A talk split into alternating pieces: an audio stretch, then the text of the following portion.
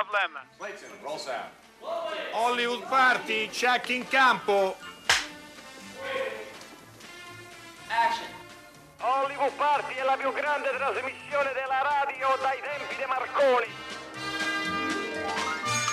Buonasera, benvenuti a tutti, benvenuti a chi ci ascolta da casa e benvenuti dal pubblico della sala A di Asiago che sta applaudendo in maniera veramente entusiastica e anche molto incoraggiante perché come potete immaginare siamo un po' emozionati, sono 25 anni che andiamo, che andiamo in onda, facciamo del nostro meglio per raccontare il cinema alla radio, quindi un'impresa già difficile di partenza. E eh, questa sera abbiamo chiesto a tanti amici di venirci a trovare, di regalarci la loro presenza e quindi con loro intrecceremo delle storie di cinema, parleremo poco del passato, eh, cercheremo invece di eh, raccontarvi delle belle storie di cinema che si intrecciano tra passato, presente e futuro. Abbiamo in questo la valida collaborazione delle Teche Rai, eh, tutti i filmati che vedrete su quello sfondo eh, sono filmati che provengono da questo straordinario archivio. Quando non ci sono i filmati vedrete le bellissime vignette che Good, uno dei fumettisti più importanti della scena attuale italiana, ci ha voluto regalare per questo nostro quarto di secolo eh, festeggiato qui in sala A, anche in diretta Facebook, quindi potete anche seguirci in questa maniera. Entriamo subito nel, nel vivo, eh, io sono Steve della Casa, eh, ci saranno insieme a me a condurre questa serata Dario Zonta, Roberto Silvestri, Alberto Crespi, Alessandro Boschi, eh, ci sarà anche Claudio De Pasqualis e in contumacia ci segue anche il nostro amico Enrico Magrelli che invece è al Festival di Lecce che abbiamo salutato poco fa nel corso della, della trasmissione. Eh, quindi questo è il corpo eh, che vi, a, vi, attende questa sera. Scusate, scusate, il ritardo, dottor Della Casa, mi scusi. È Fisio Mulas. Mi scusi, mi scusi, mi scusi. Mi scusi, ma... No, mi scusi, ero, ero alla all'aeroporto di Fiumicino a fare un, eh, un servizio Panam. fotografico Ma la Panam sì, non per, connotare, da... per connotare la mia immagine internazionale. Stavo, un servizio sì. fotografico? Sì, un servizio fotografico. Con la borsa di una compagnia che non Beh, c'è sì, appunto per dare un senso di internazionalità. Ah, ecco. Se, Ma chi l'ha fatta Per foto? nuovi mercati. È un mio amico etiope del pensionato dove vivo, che è bravissimo. è bravo? Molto bravo. Fa tutte le fotografie per i permessi di soggiorno falsi che ci ma sono insomma. No, Mula, no, è molto, eh... dovrebbe rivolgersi a dei, veri professionisti. Mi scusi del, del ritardo e, e, prosegua pure con, con, la sua scaletta, io non disturbo, mi metto da Guarda, una parte e sto buono. La scaletta prevede subito un passaggio musicale molto importante, eh, anche degli, degli, artisti ci hanno eh, regalato la loro presenza. Pivio Aldo Descalzi, venite qua. Tre Davidi Donatello, insomma tante nomination, eh, serie tv, cinema e, e insieme a, a, a, voi c'è Ginevra, Ginevra che canterà quindi con noi alcune canzoni. Allora, incominciamo con la prima, che cosa ci presentate? Eh, visto che siamo internazionali, solo Mulas, eh, eh, faremo una canzone da Amore Malavita, che è stato uno dei film che ci ha dato più, su- insomma, mh, sì, più successo, diciamo, esatto. diciamo, diciamo. E, e, la canteremo noi che siamo tutti genovesi, quindi sarà un disastro, ma vabbè. Perché è napoletano ovviamente, vado su. Allora, Livio Aldo Descalzi Ginevra. La canzone secondo me la conoscete, eh? adesso è una canzone che è stata molto spesso.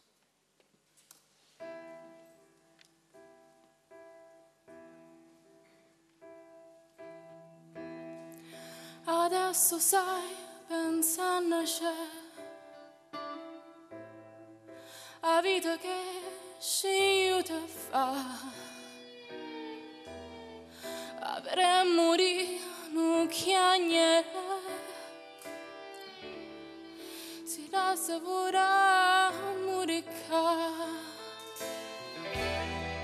se chisterò destino tuo potesse pure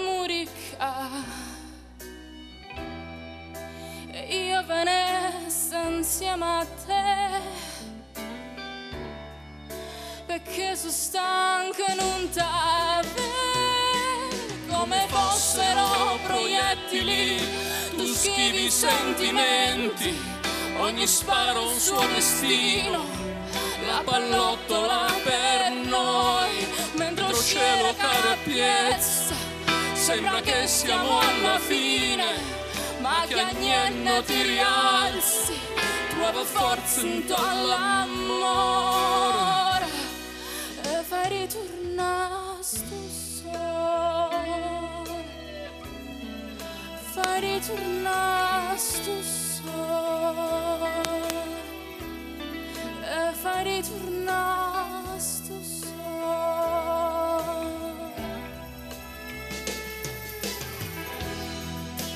che pensavi a fare che te poteva riscattare si nata per fa chiagnere. E non può dare felicità a nessuno. Tu puoi solo sparare non per non ti far uccidere. come fossero proiettili, tu schivi sentimenti. Ogni spara un suo destino, porta scritto il nostro nome, mentre il cielo cade a piezza.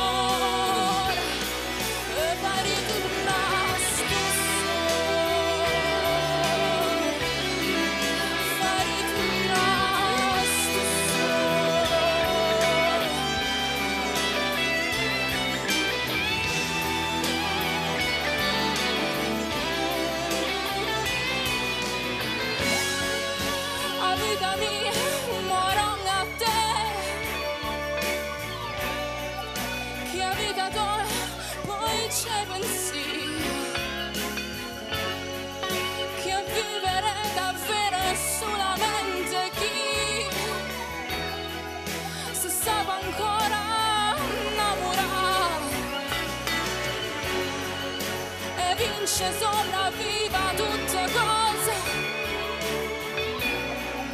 Alla paura sorvellati cose odiose a cattiveria infamità assieme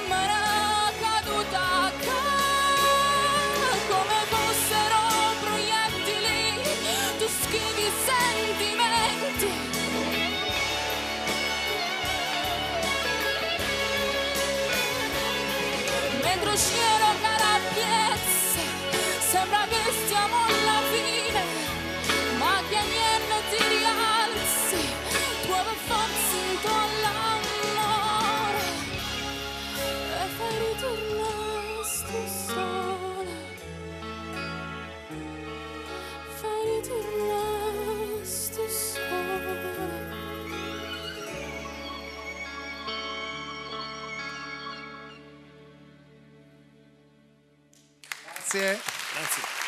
Grazie. Ci saranno altre occasioni anche questa serata per eh, riascoltare loro. Mi ha raggiunto qui Alberto Crespi perché cominciamo il, il primo. Cosa ridi? Eh, Paolo Mammini mi fa le facce, maestra. La, la mandiamo fuori? No, no, no, anzi è bello, mi fa molto piacere. Allora, adesso abbiamo chiesto a quattro, a quattro registi, a quattro persone che sono venute più volte a trovarci nel corso di queste- questi tanti anni di trasmissione di parlarci dei loro maestri. Il primo è il nostro amico Citto Maselli. Ed Citto, è un grande onore è un- veramente un grande chiamarlo onore. in che- causa per primo. Allora, è talmente preparata questa trasmissione che ho chiesto a Citto Maselli mentre scendeva dalle scale di che cosa voleva parlare lui mi ha detto due nomi così a caso, due piccolini, Antonioni e Visconti. Perché sono i tuoi maestri? Antonioni perché ho lavorato con lui, la prima volta ho fatto l'aiuto regista nel suo primo film, Cronaca di un amore, e anche lo sceneggiatore sono stato, l'ho scritto molto io. E quindi è stata per, per me una, una grande esperienza. Era il suo primo film, però lui aveva dietro un grande passato di assistente di Marcel Carnet, grande regista francese. E poi era anche documentarista, lui aveva fatto un meraviglioso documentario sugli spazzini NU, nettezza urbana. Ecco, e io ho fatto l'aiuto con lui con grande emozione, ho scritto il, il suo primo film in gran parte insieme a, a Piero Tellini. Ecco, abbiamo lavorato insieme ed è stato un grande insegnamento. L'altro grande insegnamento l'ho avuto da Luchino Visconti. Da Luchino Visconti. Con lui ho lavorato poco, ho, ho fatto in realtà il, l'aiuto nel suo eh, episodio della Magnani nel film Siamo donne. Ecco, e per me è bastata quella, quell'esperienza di, di un solo episodio, però che mi ha insegnato tanto. Mi ha insegnato anche a non avere a non avere pregiudiziali tecniche. Per esempio, allora noi pensavamo con Antonioni cioè, che, che, gli obiettivi che da usare erano solo il 25 e il 28, il 35 e il 40 erano già obiettivi eh, del passato, insomma. E invece Lucchino, che era il caposcuola nostro comunque, e a me mi disse, no, il 40 è un bellissimo obiettivo, io quasi, ah, dito. Cito, vogliamo ricordare quanti anni avevi quando hai fatto queste esperienze con Antonioni e Visconti? Cosa? Quanti anni avevi quando hai fatto queste esperienze? Eh, ne avevo 19. Mamma mia. Ecco. Basta, andiamo tutti a casa.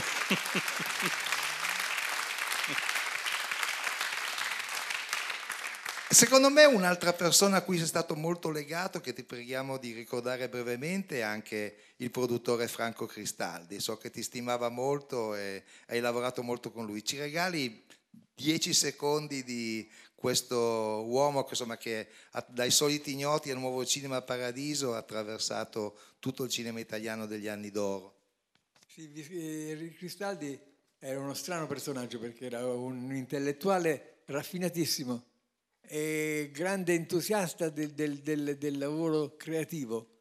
E lui faceva il produttore, ma lui mi ricordo che a me mi spingeva a fare delle cose anche, anche mi ricordo che c'era una volta, io ho fatto con lui gli indifferenti e c'avevo un'attrice che era Shelley Winters, poi c'avevo Rod Steiger, c'avevo, e, e il, il film doveva uscire a settembre. E io una volta dissi, ma la voce con cui abbiamo doppiato Shelley Winters non mi convince. Lui bloccò tutto, fece l'uscita e la, la, la, rimandò all'estate successiva con la Lux Film, perché per farmi ridoppiare tutta la Shelley Winters e di fare il mixage, quindi era una cosa complessa.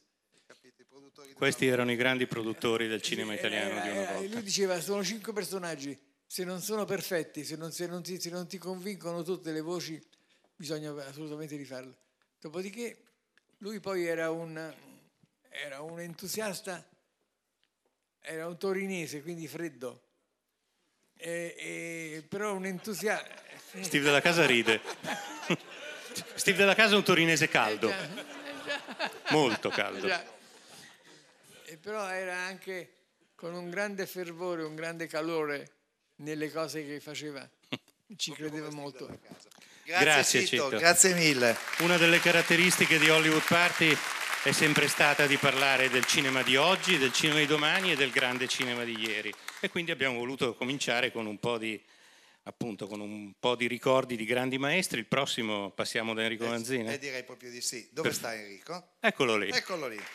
Ci avviciniamo noi. No, ci avviciniamo noi. Finiamo noi. Buonasera Enrico. Allora ti diamo il nostro se non funziona. Allora, Enrico eh, è stato anche nostro conduttore, con lui è sempre un piacere parlare dei grandi della commedia con cui lui ha lavorato e il più grande di tutti è stato suo papà. Era piccolissimo però. Era piccolo? È un piccolo grande uomo, tanto per citare un bel film. Cosa volete sapere di Steno? Tutto, Tutto. in due minuti e mezzo. Allora, papà eh, è stato un personaggio molto curioso nel cinema italiano perché si è portato dietro un po' tutti. Lui alla stessa età di Citto, quando era molto giovane, entrò e diventò praticamente caporedattore al Marco Aurelio perché disegnava molto bene. Attraverso questa esperienza cominciò a frequentare i grandi di allora, diventò a vent'anni eh, l'aiuto regista di quelli che facevano il cinema allora, diventò amico di Longanesi, diventò amico di, di soldati, di Camerini. Durante la guerra raggiunsero gli americani insieme, poi tornò e conobbe Monicelli, diventarono due grandi sceneggiatori. Un giorno Ponti chiese loro di fare un film perché non trovava il regista, lo fecero, era Totò cerca casa. Con Monicelli ha fatto tante cose, forse il film che ha inventato la commedia italiana che Guardi e Ladri, sceneggiato da Pinelli, da Flaiano, da Brancati e da papà e Mario. Poi si sono lasciati, hanno fatto dei film meravigliosi, poi papà incontra Sordi e fa Un giorno in pretura e un americano a Roma. E comincia un'altra avventura. E da quel momento non si ferma più, si porta dietro innanzitutto tutti quelli che stavano nel Marco Aurelio, entrano tutti nel cinema. E lui ad assumere Fellini al Marco Aurelio, Fellini non l'ha mai dimenticato. E papà lavora con tutti, lavora con tutti e fa dei film belli, meno belli, di genere, fa il, film, il cinema comico, il cinema popolare vero. In questi film tantissimi che ha fatto, ha fatto una serie di capolavori, anche lui non se la tirava, si metteva la giacca e la cravatta e diceva che lui faceva il cinema in giacca e cravatta. Era piccolo, era spiritoso, ehm, cominciò a capire che il cinema non andava più per lui quando dovette girare il sedere nudo di una donna, di un'attrice che non voleva eh, farlo vedere, allora scelsero una controfigura e papà era costretto in una roulotte a vedere dei sederi che sfilavano. E eh, siccome poi a un certo punto entrò nel gioco e questi sederi non gli piacevano, disse al capogruppo che li portava, dice ma questi sederi non mi piacciono. Eh, dice ma non ci avete per caso, ci avete in mente, eh, Rita Hayworth? E lui gli rispose, dottor, quei culi lì non fanno più cinema. Lui E lì capì che il cinema era morto. Capì che il cinema era morto, ma però ebbe ancora la forza di fare dei film formidabili anche in quel periodo. Io ho cominciato facendo uno dei suoi capolavori che è Febbre, Febbre da cavallo, cavallo. per cui un bel inizio perché ho scritto questa sceneggiatura insieme a lui. E, mh, attraverso Carlo e me che avevamo cominciato a fare il cinema diventò molto legato con gli attori più giovani, per cui papà fece dei film con Pozzetto, con Villaggio, con Montesano, fino alla fine, insomma, era, era rimasto...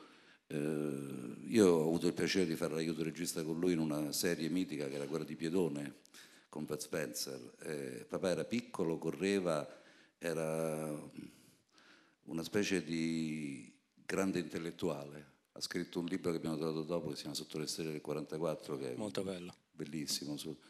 Era, un, eh, era amico di Antonioni perché una volta Antonioni andava a cena con Steno e oggi non funziona più così. Eh, era un cinema migliore dove partivano con dei grandi maestri, lui ha citato Visconti, ha citato Antonioni, papà era pazzo di René Clair, aveva sul, sul comodino la statuina di Charlot. Fantastico. Era un signore che mi manca molto perché era molto educato e il cinema è diventato un po' più maleducato. Grazie Enrico. Un abbraccio a Fantastico. Steno e un abbraccio a Carlo Vanzina, soprattutto dovunque sia. Grazie Enrico.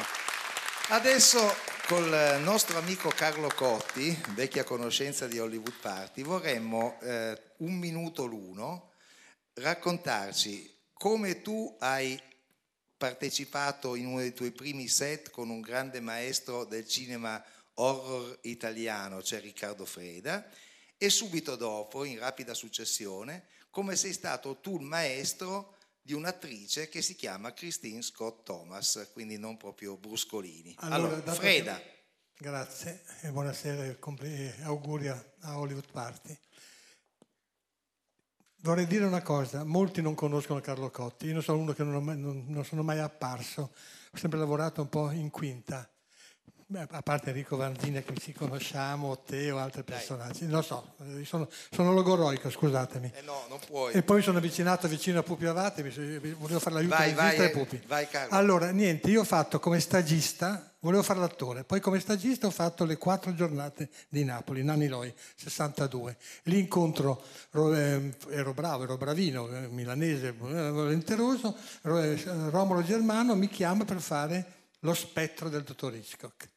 E lì è stato per me venire da un set enorme, ricchissimo, con 120 persone, con tutto, eh, arrivare in una villa ai Parioli e fare il film su, su tre piani, perché il film si svolge dentro lì, con una strepitosa Barbara Steele. Barbara Steele, sono ancora in contatto con lei a Los Angeles, ci sentiamo ogni tanto al telefono, Peter Baldwin che purtroppo non c'è più e, e ho imparato il cinema vero. E poi c'erano due personaggi meravigliosi che voi li conoscete sicuramente, Maria De Matteis e Mario Chiari. Eh Costumi, e, era, era, una cosa meravigliosa, però c'era questa su e giù. Posso dire anche un'altra cosa di quel film anche? Certo. Freda delizioso, carino, educato, per me, sì, con me, cioè, sì. vedevo, no, secondo me nel cinema, una cosa bellissima che diceva Enrico, io sono ancora 80 anni quasi, sono ancora educato, dico buongiorno, Bene. buonasera, grazie. Freda lo faceva. Con me lo faceva, no, forse non con tutti. No, ma come lo facevo? Forse vedere questo ragazzino come Suso Cecchi d'Amico, mi chiamava Cottino quando ho fatto le... non è che... Beh. E, e Joseph Losi, tu me l'hai presentato, ti ricordi, la retrospettiva sua... A, a Raccontaci invece di Christine Scott Thomas. Allora, lì, eh, poi ho fatto tutta la mia bella carriera, lo dico a tutti, anche Edoardo e Leo, non sono importante, non ho mai avuto la Giulia io, eh, ho avuto la 500 io. Eh. sono arrivato, ho fatto la mia bella carriera, Simon Le Bon, documentari tanto, tanto teatro lirico. Sì eh, vengo da Zeffirelli, da Niloi, eh? mi chiama da Parigi, ho fatto tre film con Tarak Benamar, produttore, dopo Simon Le Bon e Portami la Luna, dice Carli, vieni a Parigi che facciamo, io ho un film, mi sta qui, un film sull'opera, il buon Roberto Cicuto lo conosce, no, arrivo a Parigi pre- credendo di parlare di questo film. E l'autista di Tarak all'aeroporto mi dà un libricino che si chiamava Biantet di Alexandre Jardin. E dice Carlo, eh, lì, lo livra, lo pallone, eh, lo leggo, perché che, cazzo, che, cosa, che, cosa, vuol dire? Scusate, caspita, scusatemi. Eh. Arrivare, eh, e dice Carlo, facciamo questo film. Dico, ma guarda che voglio fare il film sull'opera. Eh, c'è tempo, gli ha del tempo. Allora, benissimo. Eh, e mi metto la sceneggiatura Alessandro Jardin. Il film sta per partire, c'era un'attrice che non faccio nome perché è brutto dire sì. non è protestata, e vado a teatro una sera con Dominique Besnéard, che era casting, che era di art mediale importantissimo, e a teatro e vedo Christine Scott Thomas che faceva una cosa di Marivaux in teatro. E la prendi? E lei è contenta? E, io dico, ma questa qui è lei, è, è Clara. Entro in albergo, in albergo in casa, dico Tarak, ma no, noi abbiamo l'altra. No, Tarak, io vorrei quella. e Cristina ha fatto il film. Christine... Quindi praticamente hai guidato il suo, il suo Era esordio. Era il terzo film. Vabbè, però, Dopo Charlie Moon con, con ah, Prince vero, e Underful for Stars, qualcosa Grazie e, Carlo. E no, grazie. Dobbiamo passare, no, fin, tre secondi, no, dopo. devo parlare di Carlo Cotti, giusto? Enrico? No, no, basta. Caspita, no, scusate, lui mi tratta sempre male. Eh? No, perché abbiamo Hollywood, guarda quanta gente c'è. Abbiamo dei tempi stretti. Chiedo scusa agli importanti, non sono importanti. Hai Christine, parlato più no, di tutti. Montaldo. Io ero in Francia, arrivo a Strasburgo col cinema francese. Montaldo mi vede, ci incontriamo, sì. vede il mio film che ha trionfato a Montreal e a Montreal me lo porta a Europa Cinema. Giuria, Giuria Mario Monicelli e Christine vince il primo premio. È stato il primo grande premio che aveva vinto. Grazie, Grazie ragazzi. Carlo. Una bellissima storia. Il grande cinema del passato poi riverbera anche sul cinema del presente ed è sempre bello incontrare un regista giovane come Pietro Marcello. Buonasera Pietro.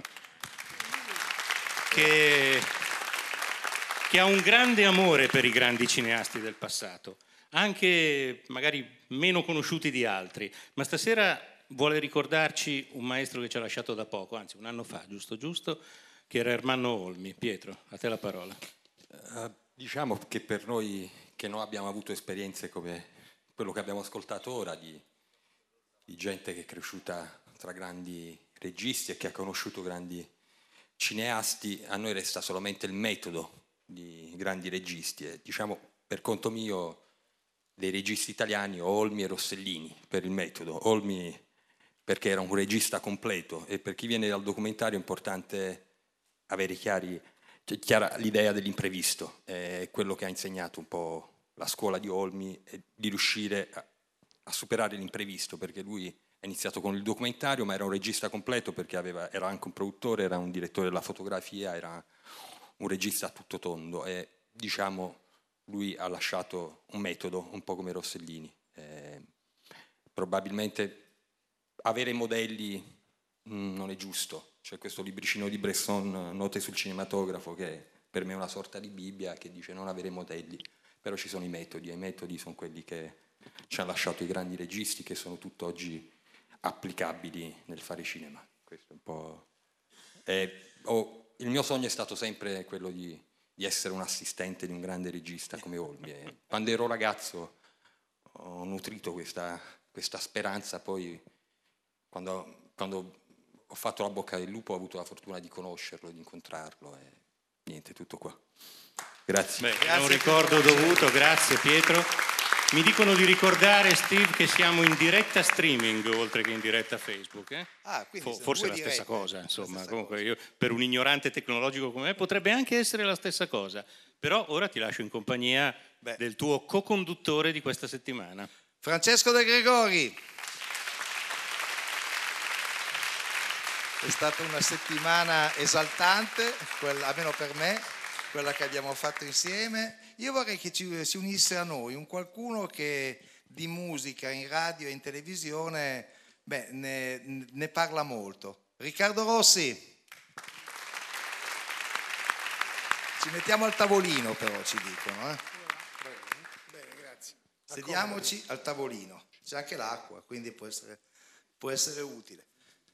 Allora, abbiamo... Eh, tu cosa chiederesti se venisse Francesco De Gregori in una tua trasmissione di musica e cinema così? Ma al bucio? O cosa gli faresti notare? Beh, io gli farei notare essenzialmente che lui ha scritto La donna cannone, eh, che è stata utilizzata per il film di Monica Vitti e che uscì su Q-Disc se non sbaglio. Bravissimo. Ammazza, mi sono preparato. Preparatissimo. Eh, ho vinto. Basta, poi finirebbe qui la discussione. La discussione. Eh, no, però ci, però ci dà molto bello. Ci dà, il, dà il, il, via per poter parlare un secondo di Monica Vitti, molto che la conosciamo. Beh, io l'ho conosciuta tanti anni fa, la donna Cannone è del, tu lo sai meglio di me, no, però dell'83. Sì, sì primi sì. anni 80, esatto. E, beh, Monica Vitti la conosciamo tutti, insomma, era un po' come, come l'abbiamo vista nei suoi film, una donna di un grande fascino, di una grande cultura e amava moltissimo la musica. E mi chiesero lei e Roberto Russo, Russo di, di, fare la colonna sonora di questo film e io dissi, no, non sono un autore di colonne sonore, però scrissi due o tre eh. temi che poi dopo interpretai da solo praticamente con la chitarra e con l'armonica a bocca e mh, mm, non c'era la donna cannone per lei, era una canzone che stavo scrivendo parallelamente a questo sì. lavoro, solo che un giorno vennero a casa mia a pranzo Monica e Roberto, io gliela feci sentire e loro non la vollero più mollare, disse eh no, ce la, devi, ce la, devi, dare per il film, cioè, sì. e io gliela detti e questa cosa eh, devo dire, portò sicuramente fortuna a me, alla canzone e anche al film, che era un bellissimo film. Molto, Quindi... perché poi c'era questo monologo finale di Monica Vitti, se non sbaglio, no? Sì, cui sì, lei sì. parlava praticamente a questa che voleva prendere, che voleva mh, mm, prendere no, era, un film, compagno, era un film, era un film molto, molto avanti forse. Caro Steve tanto voi siete mitomani qui a Hollywood Party certo. e quindi te lo dico, era fiammetta stette molto tempo. Io mi ricordo che la copertina la disegnasti tu. O sì, la copertina la disegnai ispirata un po', lo so possiamo alla dire. copertina del Piccolo Principe. Bravissimo. Sì, per i colori. Sì, per i colori. Io feci il disegno di questa donna molto cicciona, si può dire, è politicamente scorretto. No, no. Eh, sì, un po' confondendo volutamente la donna cannone con la donna proiettile, che sono sì, due esatto, attrazioni sì, diverse. Esatto. Questa era una donna proiettile che era anche la donna cannone, cioè una donna enorme e dolcissima, come È la vero. canzone si dice. Vorrei dire che però io ho fatto quella colonna sonora mh, tirata un po' per i capelli, perché Sì. io non sono un autore di colonne sonore, non, non mi ci sento, la colonna sonora va fatta da un musicista in- con le carte in regola come musicista. Eh, tu non le quindi- hai?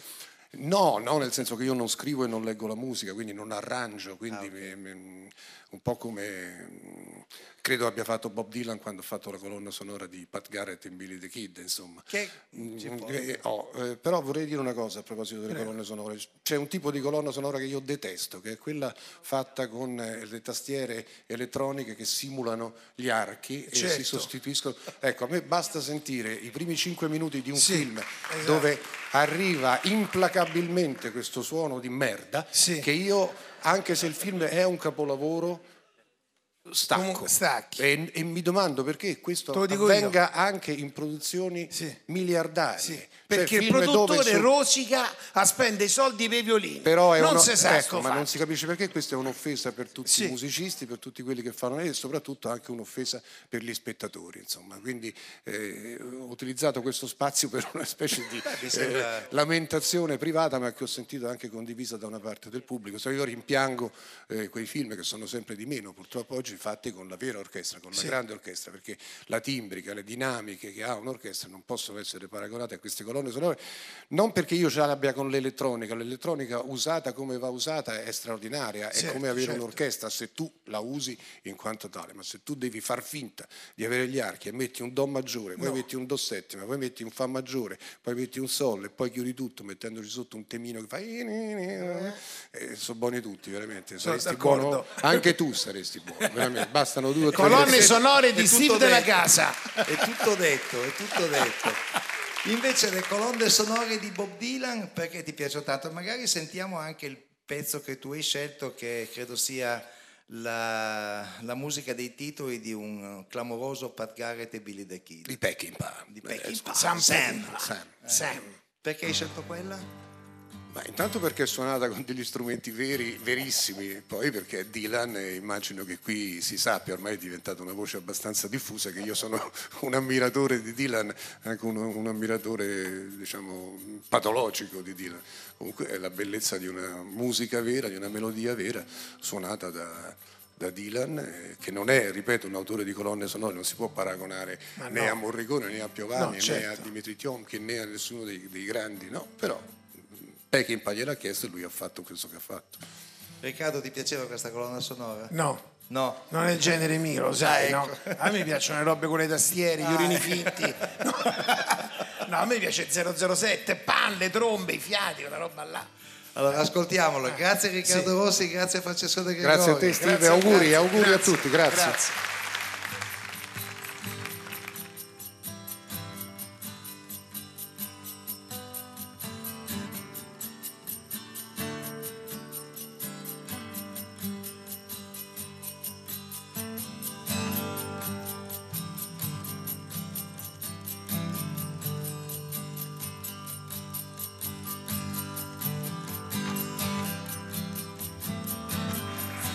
Spesso facciamo Hollywood Party, sfumiamo adesso Bob Dylan eh, perché ascoltiamo invece una grande Mariangela Melato interpre- intervistata da un intervistatore altrettanto importante.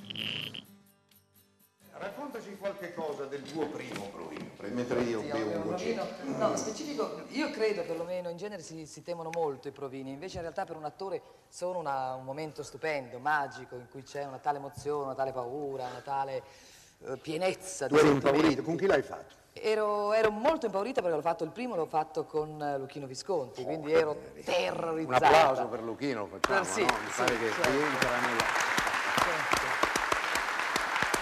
E niente, ed è, ed è andato in una maniera abbastanza, abbastanza inconsueta e fortunata per me perché sono arrivata da, da Milano, io stavo ancora a Milano, poi sono andata a Roma, eh, so che Luchino Visconti appunto cercava una ragazza per un ruolo anche molto piccolo, per una cosa che era di Testori, che si chiamava La Monaca di Monza. Sono arrivata come allora io pensavo che le attrici giovani, insomma non giovani, dovessero presentarsi, quindi capelli cotonati, trucco espressionista molto, molto cupo, una grande grinta, un vestito buono, quello della festa, ed ero sicura di essere insomma abbastanza notabile.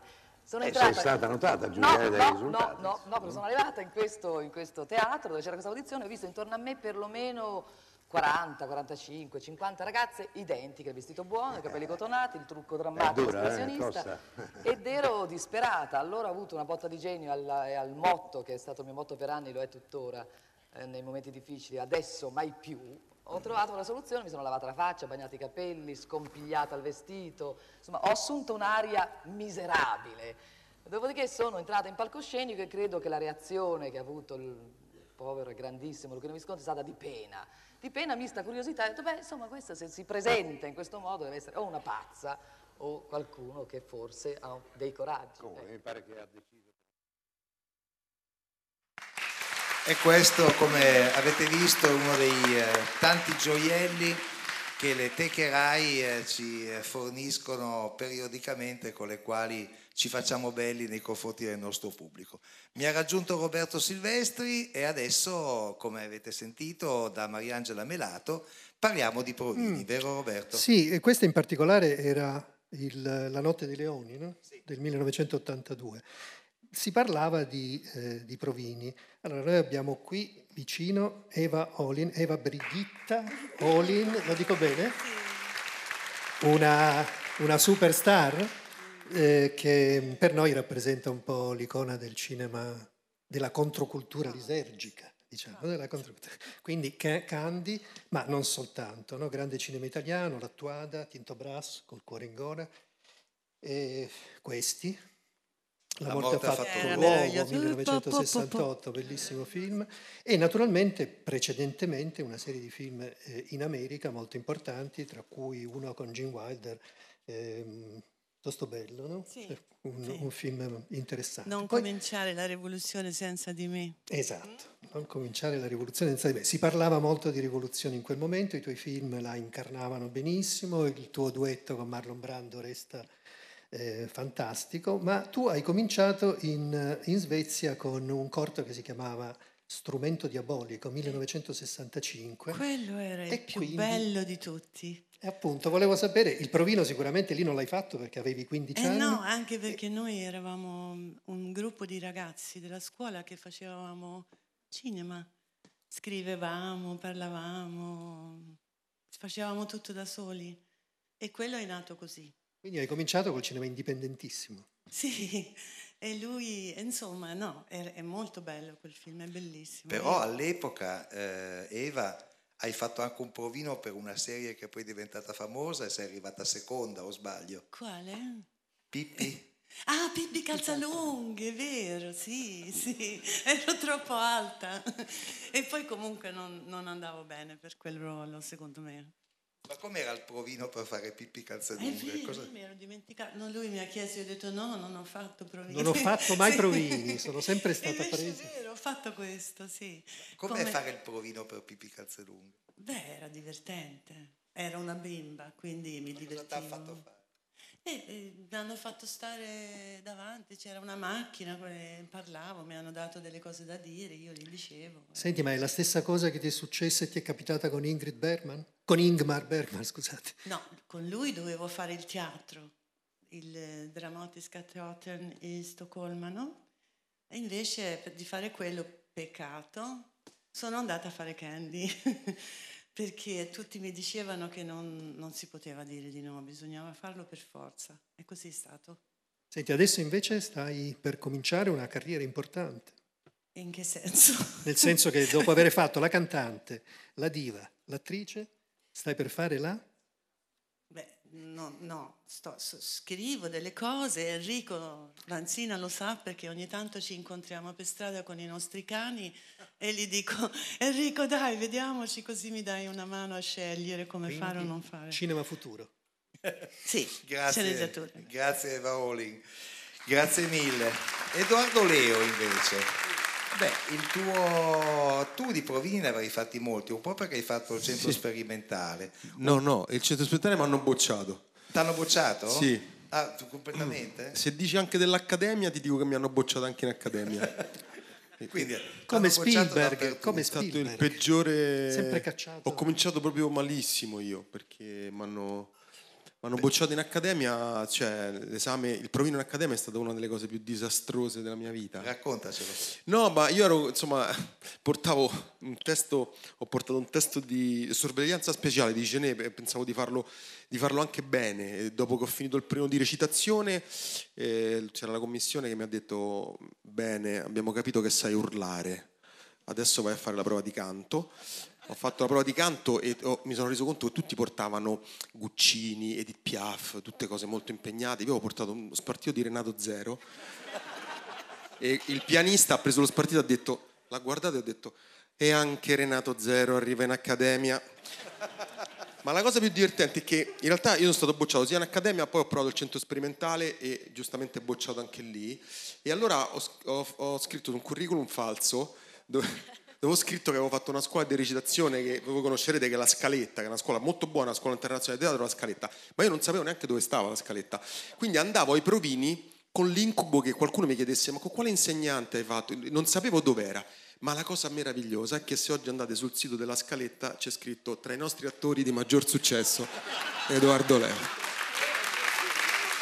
E invece quando fai il regista che provini fai fare ai tuoi attori? Guarda, non- allora, fa- faccio pochissimi provini, quando li faccio, so- proprio perché sono, uno, uno- sono stato uno terrorizzato dai provini e dal fatto che fai il provino e quasi sempre mentre scendi le scale per andare via pensi no, potevo fare quella cosa, stai a casa e te lo rifai, perché gli attori fanno questo, tu vai a casa e poi al bagno di casa rifai la scena che hai fatto al provino da solo. E dici "Ma adesso l'ho fatta bene adesso e quindi siccome mi pentivo sempre del poco tempo ho scelto proprio eticamente di fare dei provini lung- quando li faccio di farli lunghissimi cioè vedo solo due persone una la mattina e una al pomeriggio e le faccio stare tre ore là proprio una specie di, di riscatto devo espiare questa cosa una specie di catarsi che devo fare Fantastico Edoardo. Allora, Fabrizio Gifuni, dunque Basaglia, Pasolini, Gatta, De Gasperi, Primo Levi, Paolo VI, Aldo Moro. Però il primo provino forse Falcone? No, no, no, no, prima prima non Falcone, eh, no, io volevo dire subito una cosa perché per mai una gioia, diciamo, no? Cioè lui si lamentava di questo, ma in realtà io che eh, come i miei compagni di corso eh, eh, facemmo l'accademia, eh, riuscivamo mai a fare i provini perché avevamo fatto l'accademia.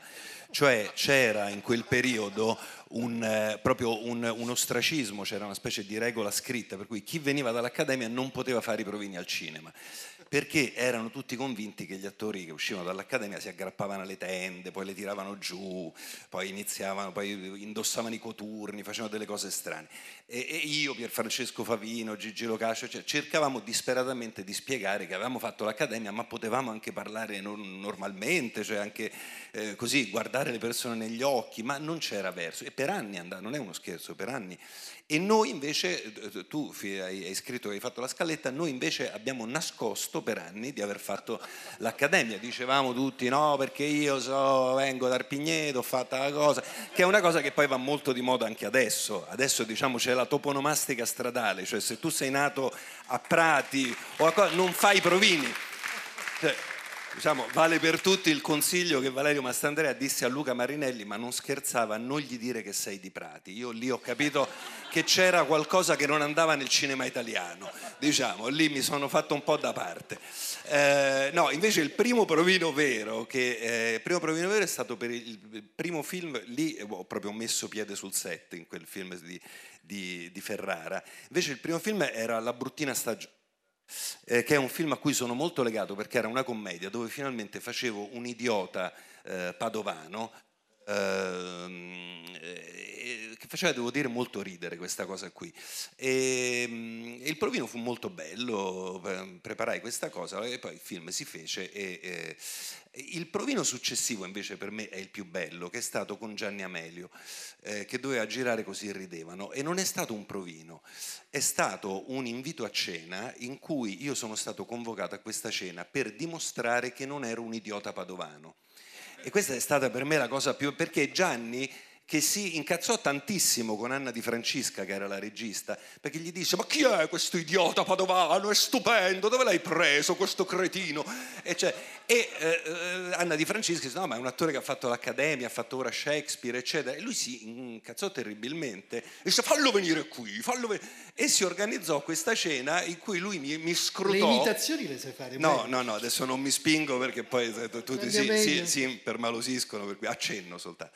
E, e- Lui mi scrutò dalla testa ai piedi e poi alla fine si convinse con un po' di diffidenza eh, e, facemmo, e fe, feci così, ridevano. Questo, questo, per me è stato il provino più semplice perché dovevo dimostrare che non ero un idiota padovano, non dovevo nascondere dove abitavo, insomma è, è complicatissimo fare i provini al cinema italiano.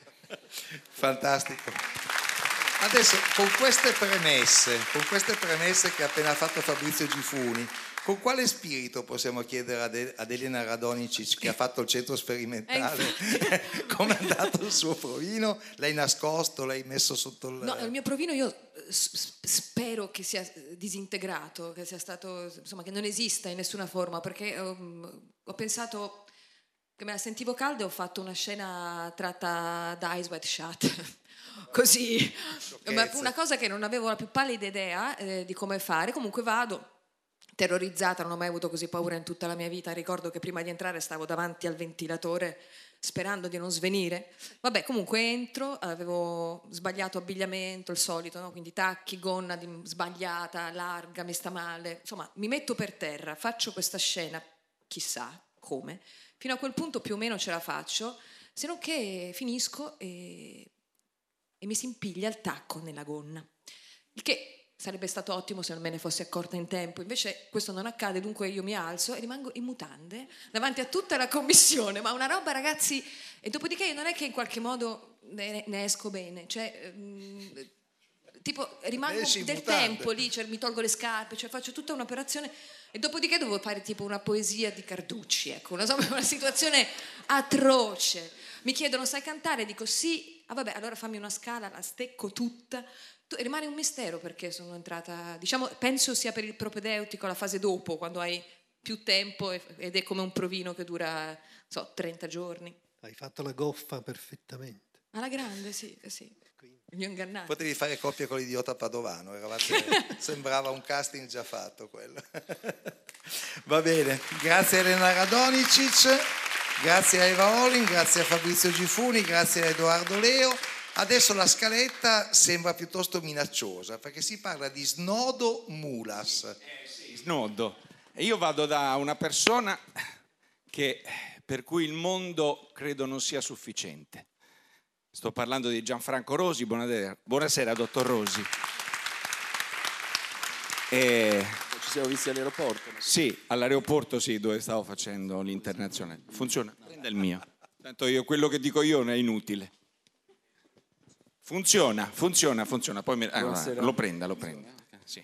Allora, no, io le faccio una- soltanto una domanda. Ho detto che per lei il mondo non è abbastanza. Di tutti questi posti esotici in cui lei va a girare i suoi splendidi film, eh, savane, foreste, Raccordi raccordi anulari, ecco appunto. Da dove arriva? Da Baghdad. Baghdad, ecco appunto. Noi, noi al massimo fa. arriviamo al bar qui di via Asiago, di fronte c'è il baretto così. E si può sapere che cosa bolle in pentola o è un segreto? Vabbè, insomma, ormai penso non sia più un segreto, però è un film che sto facendo sui confini in Medio Oriente, eh, Siria, Iran, Kurdistan, eh, Libano e Iraq. Una, una domanda, io ho letto la sua biografia perché quando mi hanno detto senti devi fare lo snodo, io non sapevo che cosa fosse lo snodo, mi sono informato sulla sua biografia, ma una- un film di fiction sulla sua vita che non ha niente da invidiare ai temi che lei racconta. Infatti è una cosa sempre divertente, quando io lavoro solo con un assistente, siamo in due, e eh, adesso sono stato sei mesi senza interruzione in vari posti, quindi cambiando, in ogni, ogni paese avendo un assistente nuovo. E quando racconto quello che succede tutti i giorni, poi uno passa anche ore, giorni, a volte anche un mese senza girare, no? nella ricerca della storia perfetta. Le è venuta la voglia di... E no, quindi dicono sempre, ma la cosa più interessante non è tanto quello che fai, ma come tu arrivi a filmare qualcosa. Quindi dice, ma perché non ti fai filmare mentre tu cerchi qualcosa da filmare? Io dico, "Sì, forse sarebbe la cosa più interessante, ma... E io credo che avuto la- sarebbe interessante anche poi per gli spettatori. Quando il mio assistente fa una fotografia mi arrabbia moltissimo. mi Anche lei ha, scatto, ha- ha- dico, ha "Cosa stai difficoltà con la sua fotografia?" immagine. Pensi che io ho difficoltà talmente con la mia immagine che mi, mi spaccio per un'altra persona. Allora, da un orso d'oro adesso passiamo ad un, ad un, un applauso al dottor Rosi. Orso e leone. Prego. Orso e leone. Orso e leone. Eh. Eh, passiamo a un grande maestro del cinema italiano, che credo che il dottor Rosi amerà, che è Antonio Pietrangeli sul set della Visita, un film del 1962. Certo. Dato che hanno avuto entrambi esperienze in film tratti da soggetti originali e da opere letterarie, vorremmo conoscere da Pietrangeli e da Perrier il loro parere sul rapporto cinema-letteratura. Ma dico, la questione non è nuova e credo non sarà mai risolta finché esiste il cinema, credo, finché esiste la letteratura. Io personalmente credo che la cosa sia sufficientemente indifferente, nel senso che si può trarre un buon film da un buon romanzo come da un buon soggetto cinematografico. Certamente bisogna avere nei confronti del romanzo la stessa libertà che noi autori ci prendiamo nei confronti di un soggetto del fatto di cronaca e non ridursi a fare una specie di decalcomania, sia pure geniale, sia pure molto bella, oleografica, qualche esempio recente ci ha dimostrato, che presupponga addirittura allo spettatore cinematografico la conoscenza del romanzo, cioè bisogna trasferire i contenuti del romanzo in una forma particolare che è quella del cinema. E cioè se si riesce a fare questo allora non ha, non ha importanza se il soggetto sia tratto da un romanzo o da un fatto di cronaca o da un'invenzione particolare. L'importante è renderlo in un film e che sia soprattutto un bel film.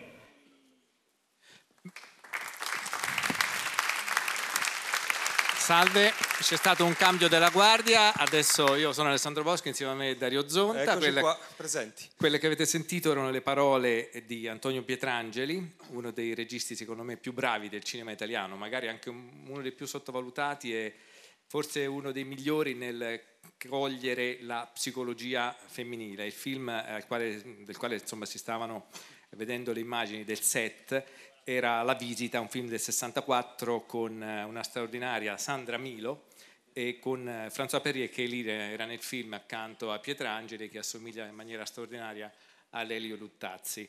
Ehm, la, la scrittura è l'argomento di questo spazio e noi qui abbiamo dei grandi sceneggiatori, un grande regista e un grande produttore. E, mm, io direi di iniziare proprio con eh, Pupi Avati. Benvenuto e grazie. Grazie. Ecco, tu Pupi hai la fortuna di essere sia un regista che uno sceneggiatore. Quindi, quando prevale il primo e quando invece prevale il secondo? Cioè, ti senti più coinvolto nello scrittura o nella direzione del, del film? Beh, all'inizio avevo un'idea molto confusa di quello che fosse il cinema. Io sono arrivato al cinema attraverso una fascinazione dovuta a un incontro con un film. Io vendevo pesce sul gelato e non è detto che sia la cosa più vicina al cinema che ci sia. Mi occupavo di bastoncini di pesce e di, di spinaci tritati e dovendo attendere un pomeriggio che venisse questo... Vai, vai, questo- Pupi. Mm, Si questo- sente? È il solito Steve che Disturba, entra, che entra e disturba. disturba. Eh, Dovendo attendere che arrivasse questo signore che doveva comprare questa partita di solide rimanda, eh, non arrivava, entrai in un piccolo cinema e vidi questo film clamoroso che è Otto e mezzo, che è il film sul cinema, sulla figura del regista più straordinario che ci sia, più seducente che ci possa essere, ecco, nasce da lì, da quell'idea là. Eh, l'idea di fare il regista cinematografico in quel modo là. Poi è evidente che facendo il cinema ho scoperto che la scrittura è fondamentale, invece, che nell'ordine delle cose la scrittura è assolutamente è, è impossibile. Qualunque regista tu trovi rovinare una bella sceneggiatura. È possibile fare un film più modesto di quanto non sia stato scritto, ma è difficile fare un brutto film da una brutta sceneggiatura. Da una brutta sceneggiatura è impossibile fare un bel film. È assolutamente impossibile. Ci siamo trovati, io e mio fratello, delle volte con delle sceneggiature dove il finale era, era debole. E, e sapete bene come il finale sia importante nel nostro mestiere, perché si accendono le luci. È l'unico momento in cui si accendono le luci e gli sguardi degli spettatori che si scambiano decidono dove andare a mangiare la pizza, il film è già completamente sparito. Ecco, allora quella cosa lì, quando ci siamo trovati con delle sceneggiature irrisolte, irrisolte, e il film purtroppo ha dato un risultato molto modesto. Ecco, a me interessa molto anche il parere di Antonio Avati, tuo fratello, che comunque essendo produttore ha sicuramente un punto di vista diverso, magari anche ehm, un punto di vista che può essere anche migliore, nel senso che ha più la percezione di quello che può essere il gusto del pubblico piuttosto che quello dell'autore. No, non credo di avere la percezione di quello che può essere il gusto del pubblico perché è arrivato a 52-51 anni di cinema e un'ottantina di film prodotti, 50 di Pupi e altri 30 di, di altri registi, continuiamo a non capire che cosa si aspetta il pubblico da noi e che cosa sia giusto fare o non fare. Quindi la percezione del gusto del pubblico non esiste secondo me in nessuno, perché anche i grandi comici che durano un anno, due anni, tre anni, poi il quarto anno, ahimè purtroppo per loro, eh, sbagliano il film e non hanno più la percezione del pubblico, non perché il pubblico è cambiato, ma perché siamo cambiati forse noi, perché forse mh, mm, disabituati a un certo tipo di, di impegno, siamo troppo ottimisti e fiduciosi su quelle che sono le nostre idee, quindi ci impegniamo meno e quindi eh, non mi ricordo però la, l'oggetto principale della domanda, la, il gusto so- del pubblico e poi? Beh, il costo del pubblico era se tu, mettiamola in maniera molto più semplice. Dimmi. Vi siete mai trovati a discutere su una sceneggiatura? Sempre, sempre, ecco. sempre, anche stamattina.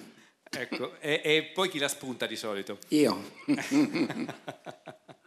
eh, in questo nostro tavolo diciamo, sulla scrittura abbiamo invitato eh, anche degli sceneggiatori puri, non so se questo va bene come definizione. Uno di questi è Nicola Guaglianone. Ciao Nicola, benvenuto. Ciao eh, uno esatto. degli sceneggiatori più oggi ricercati, forse Penso più prezzolati, eh, calvi, più calvi eh, insomma tante cose. Eh, lo chiamavano Gig Robot, è sicuramente eh, la sceneggiatura che ti ha permesso eh, di fare eh, il salto. Tanto vorrei capire com'era la tua vita prima di questo film, come Beh, sceneggiatore. Mi, mi, svegliavo a mezzogiorno e mezza e, e, poi dopo la vita, sai, io ero un allievo, ho iniziato con Leo Benvenuti e Leo Benvenuti diceva il lavoro dello sceneggiatore è sali e tabacchi. Ed è così perché più sali più tabacchi, delle, e sei sempre, non hai certezze, forse sono quelle cose che ci salvano. E sono giornate che passi inverni a casa in pigiama, non ti lavi, scrivi tutto il giorno, odi tutti oppure ami tutti. Però c'è chi sta peggio, c'era un bellissimo film La terrazza di Attore Scuola e viene descritto chi sta peggio, cioè c'è a un certo punto un giovane Gianluigi Tirtinian che, che, fa lo sceneggiatore e si pone questo interrogativo, no? chi soffre di più, uno sceneggiatore o un critico cinematografico? E lì si affaccia una giovane Milena Vugo e dice, dice, le loro mogli. Ed è vero, infatti io penso sempre a mia moglie, che poverina, sto lì magari che scrivo, che non mi tornano i conti, che litigo col mio compare, con Menotti, e, e mi porta il caffè, mi porta da mangiare, alle volte il troppo amore dà più fastidio del non amore. E, e povere mogli, insomma. Eh, Nicola, un'altra domanda. Eh, mm, lo chiamano Gigrobot, sicuramente è un film e quindi una sceneggiatura che ha forte, un forte elemento di originalità, proprio determinante nel soggetto, direi, nella storia.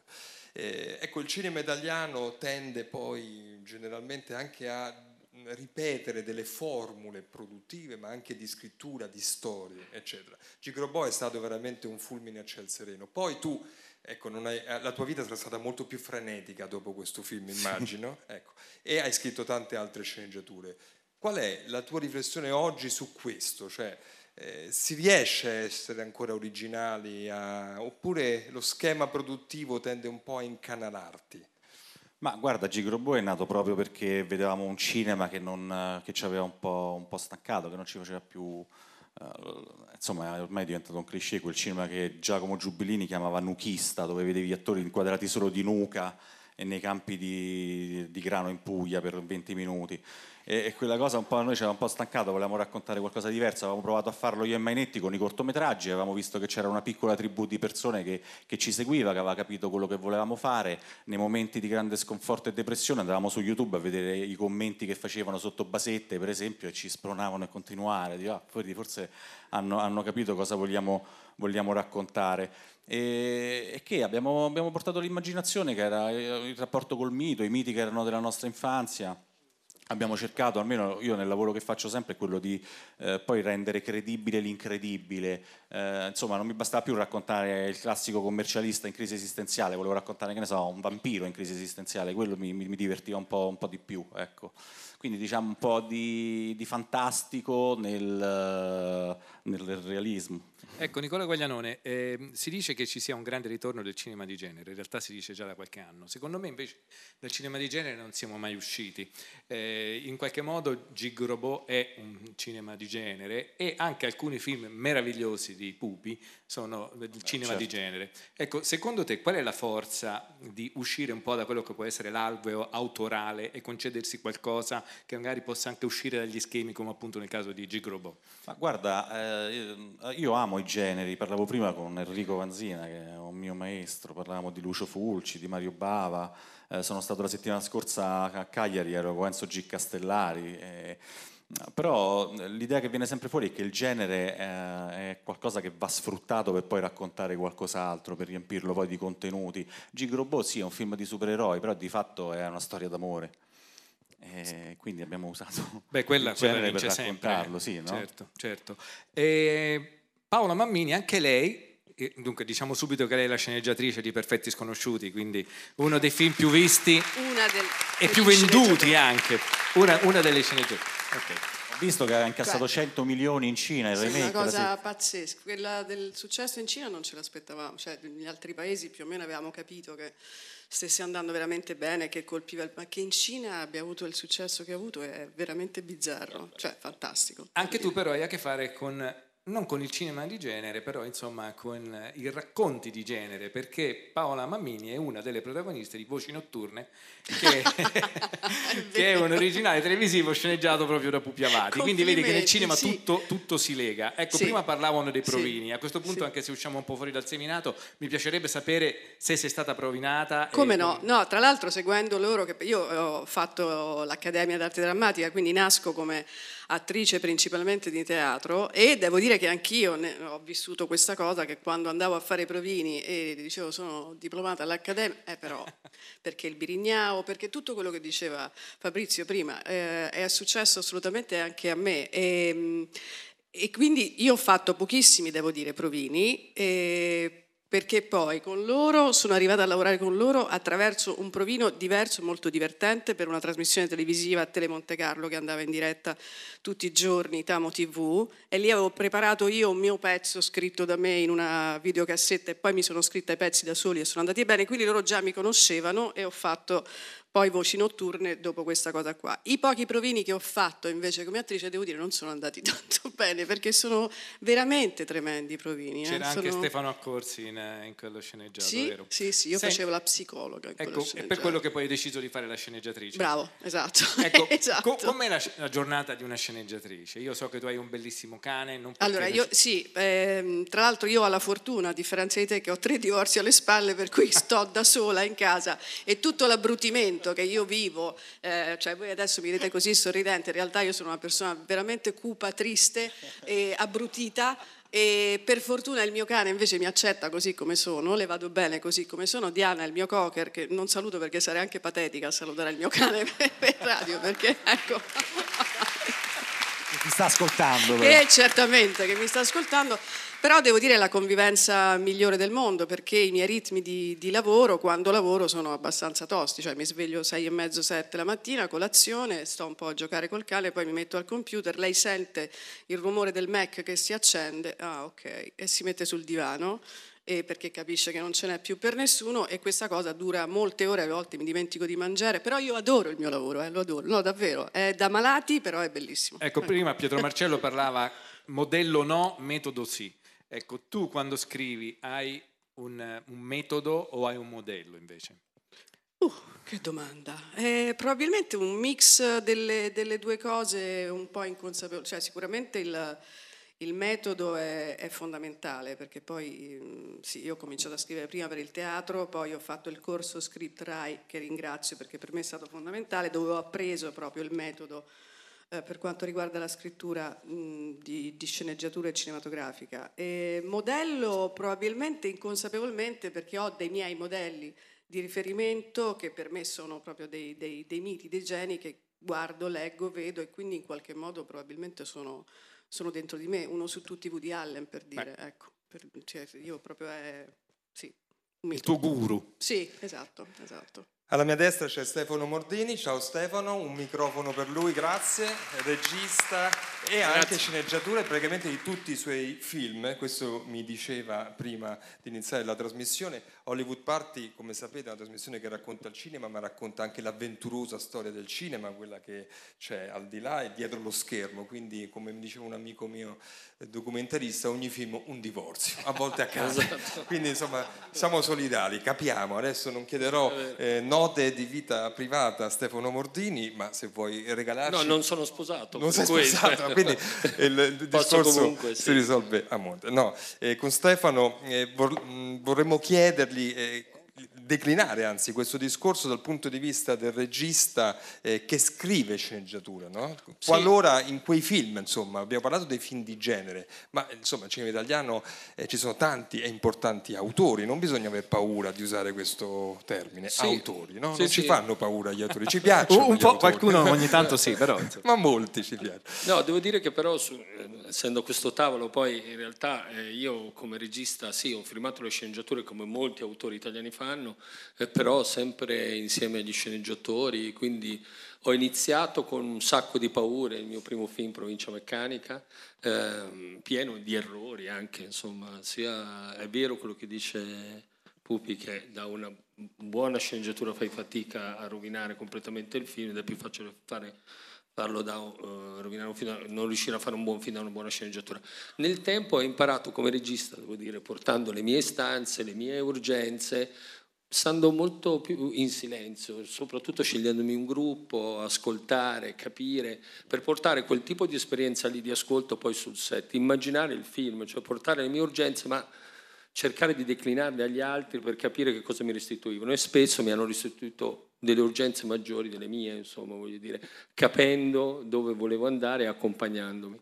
Eh, direi che oggi eh, costruisco più gruppi di scrittura che non scrivere, insomma. Ecco, questo è interessante. Gruppi, io mi sono sempre chiesto, c'è anche Nicola, a un certo punto chi è che scrive, cioè chi verbalizza, lo scrivente, cioè tu dai indicazioni, parli, poi qualcuno al computer mette nero Nicola su può, bianco. Nicola può parlare- può dirlo meglio di me, però se vuoi sapere... Sì. Io solitamente i gruppi che creo c'è sempre un leader, che di solito è lo sceneggiatore, a cui ti rifai, ma un gruppo di persone che ognuno ha la sua mansione, c'è chi porta l'acqua, c'è chi in realtà costruisce il muro, c'è chi in realtà edifica e chi guarda più il progetto che non invece dove il percorso. Se il gruppo è un buon gruppo, ben amalgamato, secondo me tutti hanno... L'unica cosa che ho sempre riscontrato al momento della consegna, io credo di aver litigato sempre al momento della consegna. Perché Cioè per chiudere? per chiudere, o io non volevo chiudere, o- o lo sceneggiatore voleva chiudere, o l'altro non c'era. Esiste sempre un momento che è un, un momento di separazione, per cui capisco anche che c'è un litigio, perché tutti vogliono andarsene, ma nessuno vuole mollare. E solitamente si litiga. Io ho fatto delle litigate con la Marciano, ad esempio, una- siamo amicissimi, abbiamo delle litigate pazzesche solo il giorno della consegna. Allora, per esempio, nell'ultimo film non ci sono andato, ho detto non vengo, sto a casa. Bene, ehm, ringraziamo Stefano Mordini, eh, Antonio Pupi Avati, Paola Mammini, Nicola Guaglianone. Grazie, E grazie come, direbbero, come direbbero i Monty Python, adesso qualcosa di completamente diverso. Richiamerei sul palco Pivio, Aldo Descalzi e Ginevra Nervi. Adesso si stanno, siccome poi alla radio non possiamo lasciare i tempi morti, vi dico che loro in questo istante stanno indossando i- gli strumenti e Ginevra invece è già pronta nel suo- nella sua bellissima tenuta nera e tra qualche istante dovrebbe iniziare con I'm the Man. Ooh, so where do I start from my destination?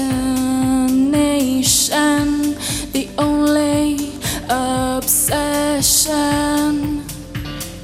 Ooh, so is this the wrong way, or is just your bad day the one you forget?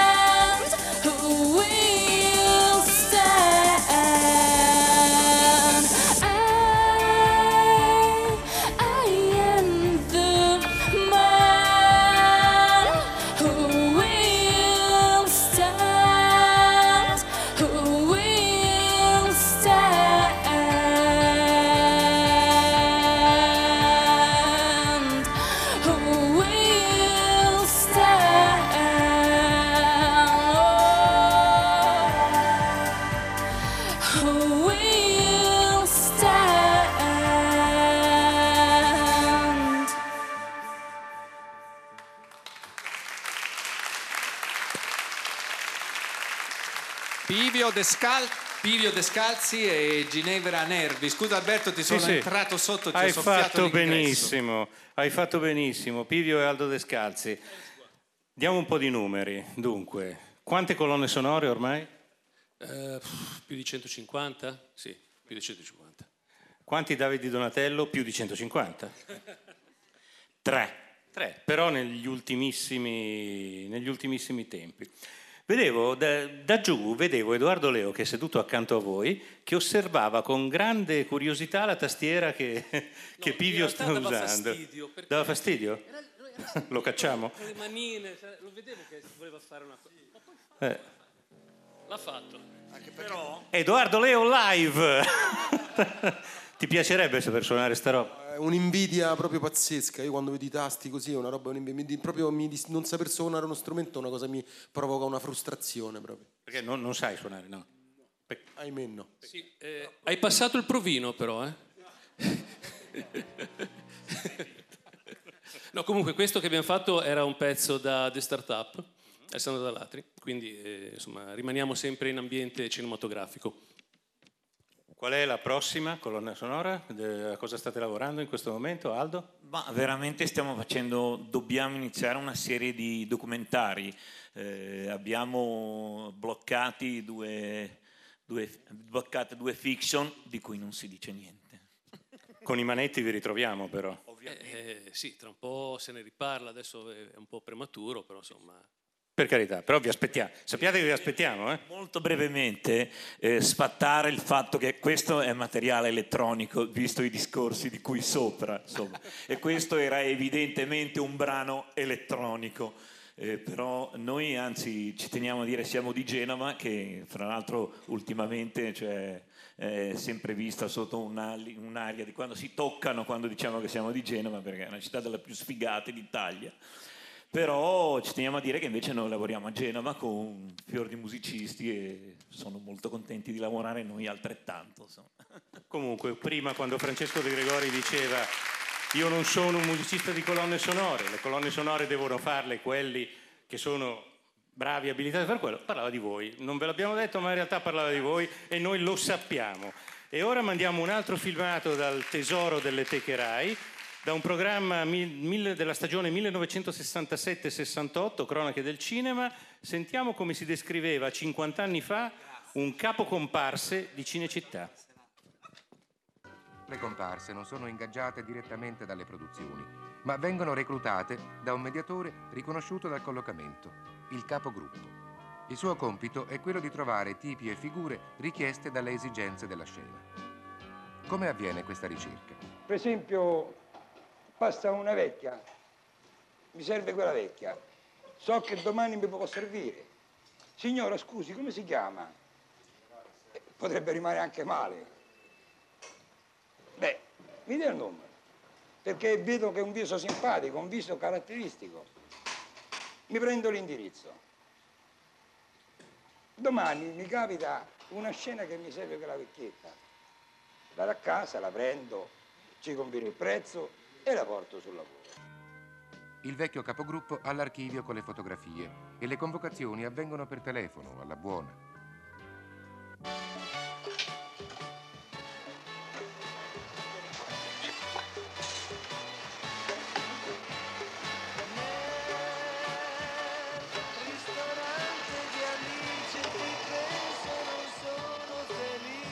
Pronto signora? Il bar, sì. Mi guarda dentro al biliardo se c'è picchio? Grazie. Ah, pronto vecchio? Ciao. Senti, lascia perdere da giocare a biliardo, senti.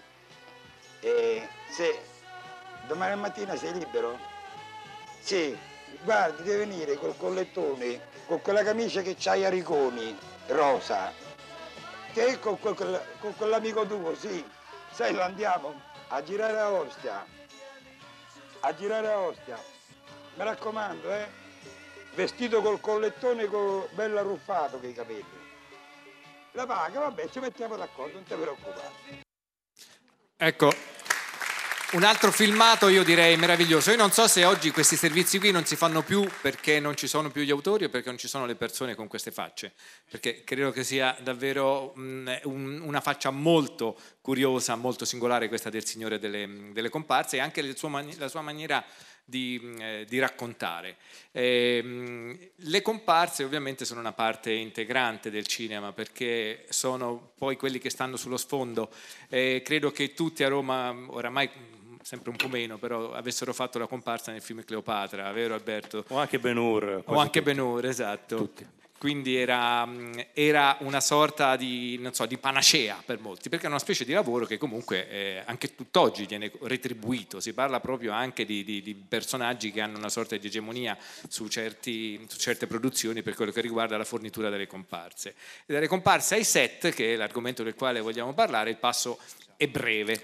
Ehm, tra i nostri ospiti che io ehm, presenterei, eh, Renato De Maria, Roberto Ciccutto, Sabino Impacciatore, Daniele Lucchetti e Maurizio Ponzi, un applauso unico. Io ho avuto la, chiamiamola fortuna, di, senza stare a parlare di quale produzione fosse, di lavorare con Sabrina Impacciatore e di vederla sul set al trucco.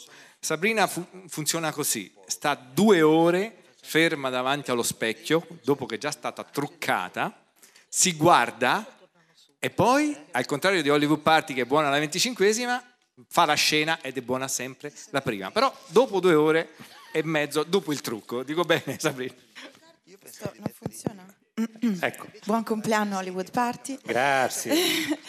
Ehm, beh, però ti ricordi che io subivo delle trasformazioni, nel senso il trucco Assolutamente. non era per imbellettarmi vanamente, era per creare dei personaggi. Quindi E, insomma, era un tempo necessario. Mm, sono piuttosto agitata perché alla mia sinistra c'è quest'uomo che mi ha cambiato la vita ed è il grande Citto Maselli, perché è stato il primo regista della mia vita, perché io ho debuttato con lui in un film tratto dal romanzo di Cesare Pavese, Il compagno, e io in realtà all'epoca facevo l'attrice comica in una trasmissione che si chiama Macao e avevo inventato questo personaggio che si chiamava Darla e- ed era una aspirante attrice, eh, tra l'altro sarda, eh, e che aveva questo tormentone che chissà come mai mi era venuto in mente. Io dicevo questa cosa guardando la telecamera e dicevo ehm, per me il compromesso non esiste. Ehm, ehm, io, io veramente sono una persona seria per me il compromesso non esiste è solo che sinceramente profondamente dentro di me vorrei fare l'amore con Citto Maselli. E quindi questo tormentone è andato avanti per tantissimo tempo circa 80 puntate mi rivolgevo direttamente a Citto Maselli. E una sera mentre ero in diretta con la faccia davanti alla telecamera dicendo, dicendo vorrei fare tanto l'amore con lei, si aprono le porte dello studio ed entra Citto Maselli. Quindi blocco della circolazione, io proprio ho perso dieci anni di vita, è stato uno scherzo di Boncompagni che aveva nascosto Citto nel camerino, vero Citto, ti ricordi? Aveva nascosto Citto nel suo camerino io proprio terrorizzata mi sono girata, ho detto buonasera, siamo alti uguali. e, e- e quando è finita la trasmissione, Citto è venuto da me, io il mio sogno di fare cinema, di fare l'attrice era un sogno di bambina, io ho iniziato a studiare re- recitazione a 15 anni, era una- un'ossessione, però pensavo che non ce l'avrei mai fatta. E lui è venuto da me e ha detto tu reciterai in un mio film, io ti chiamerò per il mio film. E pensavo che fosse una di quelle classiche cose che si dicono. Invece quest'uomo, oltre ad essere un grande, grandissimo regista, è un uomo di parola, questo valore che è così desueto. E esattamente un anno dopo mi ha chiamata per interpretare questa antifascista ballerina e abbiamo girato questo film a Cinecittà, proprio come i film veri, con la ricostruzione di questo teatrino anni 40 che, che è rimasto proprio mm, inciso nella mia memoria e mi è scivolato nell'inconscio, ogni tanto me lo sogno. Quindi grazie Citto, ti amo tanto. A volte i sogni si avverano. E ovviamente vorrei fare l'amore con te. Chissà se Darla ha mai incrociato Questa me l'ha fisio... suggerita Renato De Maria. ha mai incrociato il fisio Mulas? No, mai. Sì, È aperto no, mai. Mulas? No, mai. vabbè. non, vi siete, non vi siete incontrati No, mai. a Cagliari, a Nuoro? a- Eh, Perché era- io già ero a Baun- Roma da molto tempo Da molti prima. anni, è vero, è vero. È stata evocata Cinecittà e il fatto di avere accanto a me il presidente di Istituto Luce Cinecittà, Roberto Ciccutto, mi spinge a chiedergli se a Cinecittà oggi esistono ancora dei personaggi come quello che abbiamo visto nelle teche Rai di 50, di 50 anni fa. Beh sì, perché eh, Antonio Spolettini mi ha appena proposto un documentario su se stesso e quindi esistono, ahimè. No, eh, beh, il personaggio del capogruppo è sempre stato fondamentale. Quando facevo il segretario di produzione avevo un, un unico merito, che verso le 11 gli davo la pizzetta calda e quindi anche se il film era a basso costo riuscivano sempre ad avere questo attimo di ristoro e quindi mi ricordano per questo, non per i film che ho prodotto. Però grazie perché hai detto a Cinecittà un film dove si facevano i film veri. Si rifanno ancora, un po' meno, si fanno delle belle fiction, però cerchiamo di riportarla ai fasti, se non ai fasti, insomma, adeguarla a quelle che sono le esigenze del momento. Hai altre domande? Ovviamente, Roberto, tu hai frequentato il cinema in mille vesti. Qual è il set più bello che hai frequentato? Da produttore, da distributore, da presidente di Cinecittà? Può essere un set dell'altro ieri o un set di tanto tempo fa? Pietro Marcello ha citato Olmi, io ero appena arrivato a Roma, lessi il racconto breve di Roth, Joseph Roth, La leggenda del santo bevitore, disse un giorno se farò il produttore farò un film da questo racconto. Dopo 14 anni sono riuscito a farlo, quindi per me è il film della vita, ci ha fatto guadagnare anche un leone d'oro. Poi ci sono state più che dei film e dei momenti belli, ci sono stati degli incontri meravigliosi, incontri con eh, attori italiani, con registi italiani, con attori anche- e con registi internazionali, da Derek Jarman a Jane Campion, da Ettore Scola a Nanni Moretti. Ho avuto molta fortuna. Cinecittà dal punto di vista diciamo adesso della produzione non posso dire che ho una vita lunga perché sono solo due anni che abbiamo recuperato la gestione dei teatri di posa e della parte industriale. Però devo dire la verità che abbiamo avuto anche fortuna perché l'anno scorso abbiamo ospitato da Meirelles con cui avevo fatto City of God in un film sui papi che va molto di moda perché subito dopo è arrivato Sorrentino con The New Pope, George Clooney con eh, Catch 22 e un regista che non ho mai incontrato, Michael Bay con Six Underground e poi prima di tutti è arrivato il mio amico Carlo degli Esposti come produttore del Nome della Rosa con eh, Giacomo Battiato e un altro grande amico che è John Turturro. Con Luciano Sovena e con John Turturro avevamo fatto, lo dico perché lo vedo di fronte a me, abbiamo fatto un bellissimo documentario che si chiama Passione sulla canzone napoletana che ha tirato fuori l'anima non solo italiana ma anche canore napoletana di John, quindi insomma ho avuto molta, molta fortuna, sono moltissimi i ricordi e le esperienze belle e i grandi incontri. Fortuna meritata. E adesso un regista che è stato anche conduttore di Hollywood Party, è stato un grandissimo critico e poi è stato il regista dei film più belli di Francesco Nuti al quale io direi di dedicare un applauso. Giusto. E dico i film più belli di Francesco Nuti perché secondo me è difficile fare il protagonista, lo sceneggiatore, l'autore delle musiche a volte e, e il regista. Ecco, come erano i set con Francesco Nuti quando lo dirigevi? Si capiva già che lui scalpitava e che ti voleva soffiare il posto? Beh sì, un pochino, cioè, per forza. Avrebbe avuto un desiderio di fare regista abbastanza, da, forse dal secondo giorno di lavorazione. Però aveva ancora tante cose da imparare, l'aveva capito e così un po', era un po' vampiro, no? guardava, osservava. Ma hai citato le musiche, perché no? Le musiche non No, no, le musiche non, perché ho, ho, esasperato il concetto. Ah, ecco, scusa. Perché no, suo, suo, fratello scriveva delle musiche, quindi pensavo che avessi eh, equivocato per quello. Comunque no, sono stati eh, tre lavorazioni molto, molto piacevoli, perché Francesco è un grandissimo attore. E dopo i primi approcci cominciò a fidarsi completamente di me e anche ad assecondarmi, soprattutto in Io che era l'oscuro, per cui ho un ricordo molto molto piacevole del film. Senti, eh, la, l'atmosfera però sul set com'è? È vero che si dice che sui film drammatici sul set si ride molto, invece sui film, sulle commedie invece si è sempre molto seri? Ma non so, insomma sul set non, non c'è una regola. Io ho fatto molte commedie e spesso e volentieri mi capirò di ridere molto mentre giravo perché vedevo, uno era Francesco Nuti per esempio, un altro Nino Manfredi, cioè un, un, in un film ho avuto Nino Manfredi, mi era preso un convulso di risa dietro la macchina da presa che non sapevo più come, come frenarmi ed era un film comico, cioè una commedia. No, non credo che ci sia una regola. Comunque quando dicono, ah mi sono divertito tanto, abbiamo riso tanto, insomma in genere ne, ah, non, non, non, è vero, insomma ci sono i giorni difficili, i giorni facili, quindi non... Come in tutti i lavori, eh, quindi. certo, direi. Vabbè. Sentiamo adesso invece Daniele Lucchetti, perché lui comunque ha esperienza sia di cinema che di set della pubblicità. Ecco, che differenza c'è tra i set di un set, di un set, un set pubblicitario e un set invece cinematografico? Ma eh, le differenze sono come due mestieri diversi, diciamoci la verità. Io adesso sono tanti anni che non faccio più pubblicità, ne ho fatta, ne ho fatta tantissima eh, e sono come se avessi fatto un altro mestiere in un certo senso, come se avessi fatto l'idraulico o so, il fotografo. E, essenzialmente sul, sul, set del cinema eh, sei tu che sbagli. Eh, sul set della pubblicità hai dietro di te una schiera di persone che pagano lo spot e che e che ti aiutano. Una volta per esempio stavo girando una pubblicità in Sudafrica e giravo il Chianti perché era inverno, in Chianti era Uh, faceva troppo freddo, invece siamo andati a girare il Chianti in Sudafrica e c'era una bambina che recitava male e, e, e, l'agenzia pubblicitaria mi diceva questa bambina non recita abbastanza da bambina e dico come si fa? Falla recitare più da bambina.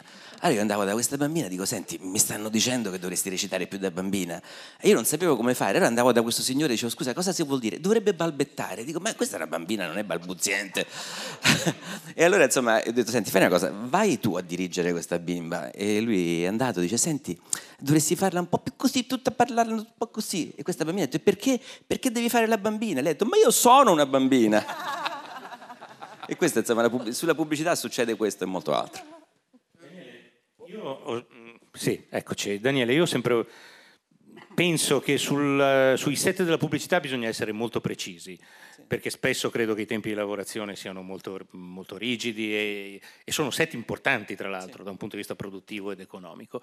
Ho la sensazione che tu negli ultimi anni, invece, nel tuo cinema hai cercato una maggiore libertà, anche una maggiore ricerca dell'imperfezione a volte. Sì, sì, eh, sì, sono stato ossessionato. Raccontaci da... un po' questo tuo passaggio di stile proprio, che ha, ha influito anche sullo stile dei tuoi film. No, assolutamente questa cosa, il, il, il, lo spot, ma non solo lo spot, ma anche i film che facevo all'inizio erano tutti disegnati. Io lavoravo molto sugli storyboard, cercavo di far stare gli attori dentro il disegno che mi ero fatto.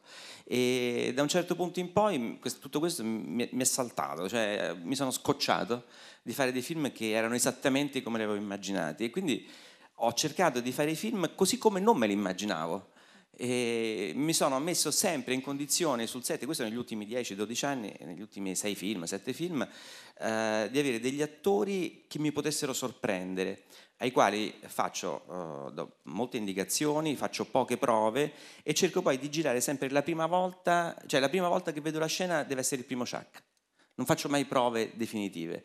E, e, e cerco di girare come se fosse un documentario quando gli attori eh, si stancano di dire le battute, gli cambio battute. Quando si stancano moltissimo, gliele inverto. Per avere poi il montaggio eh, molta libertà anche di, di, scegliere strade diverse. Lascio gli attori completamente liberi di fare quello che faccio io, eh, quello che voglio io, eh, che, che, significa essere sempre su un'onda emotiva. Questo, questo è un bel paradosso.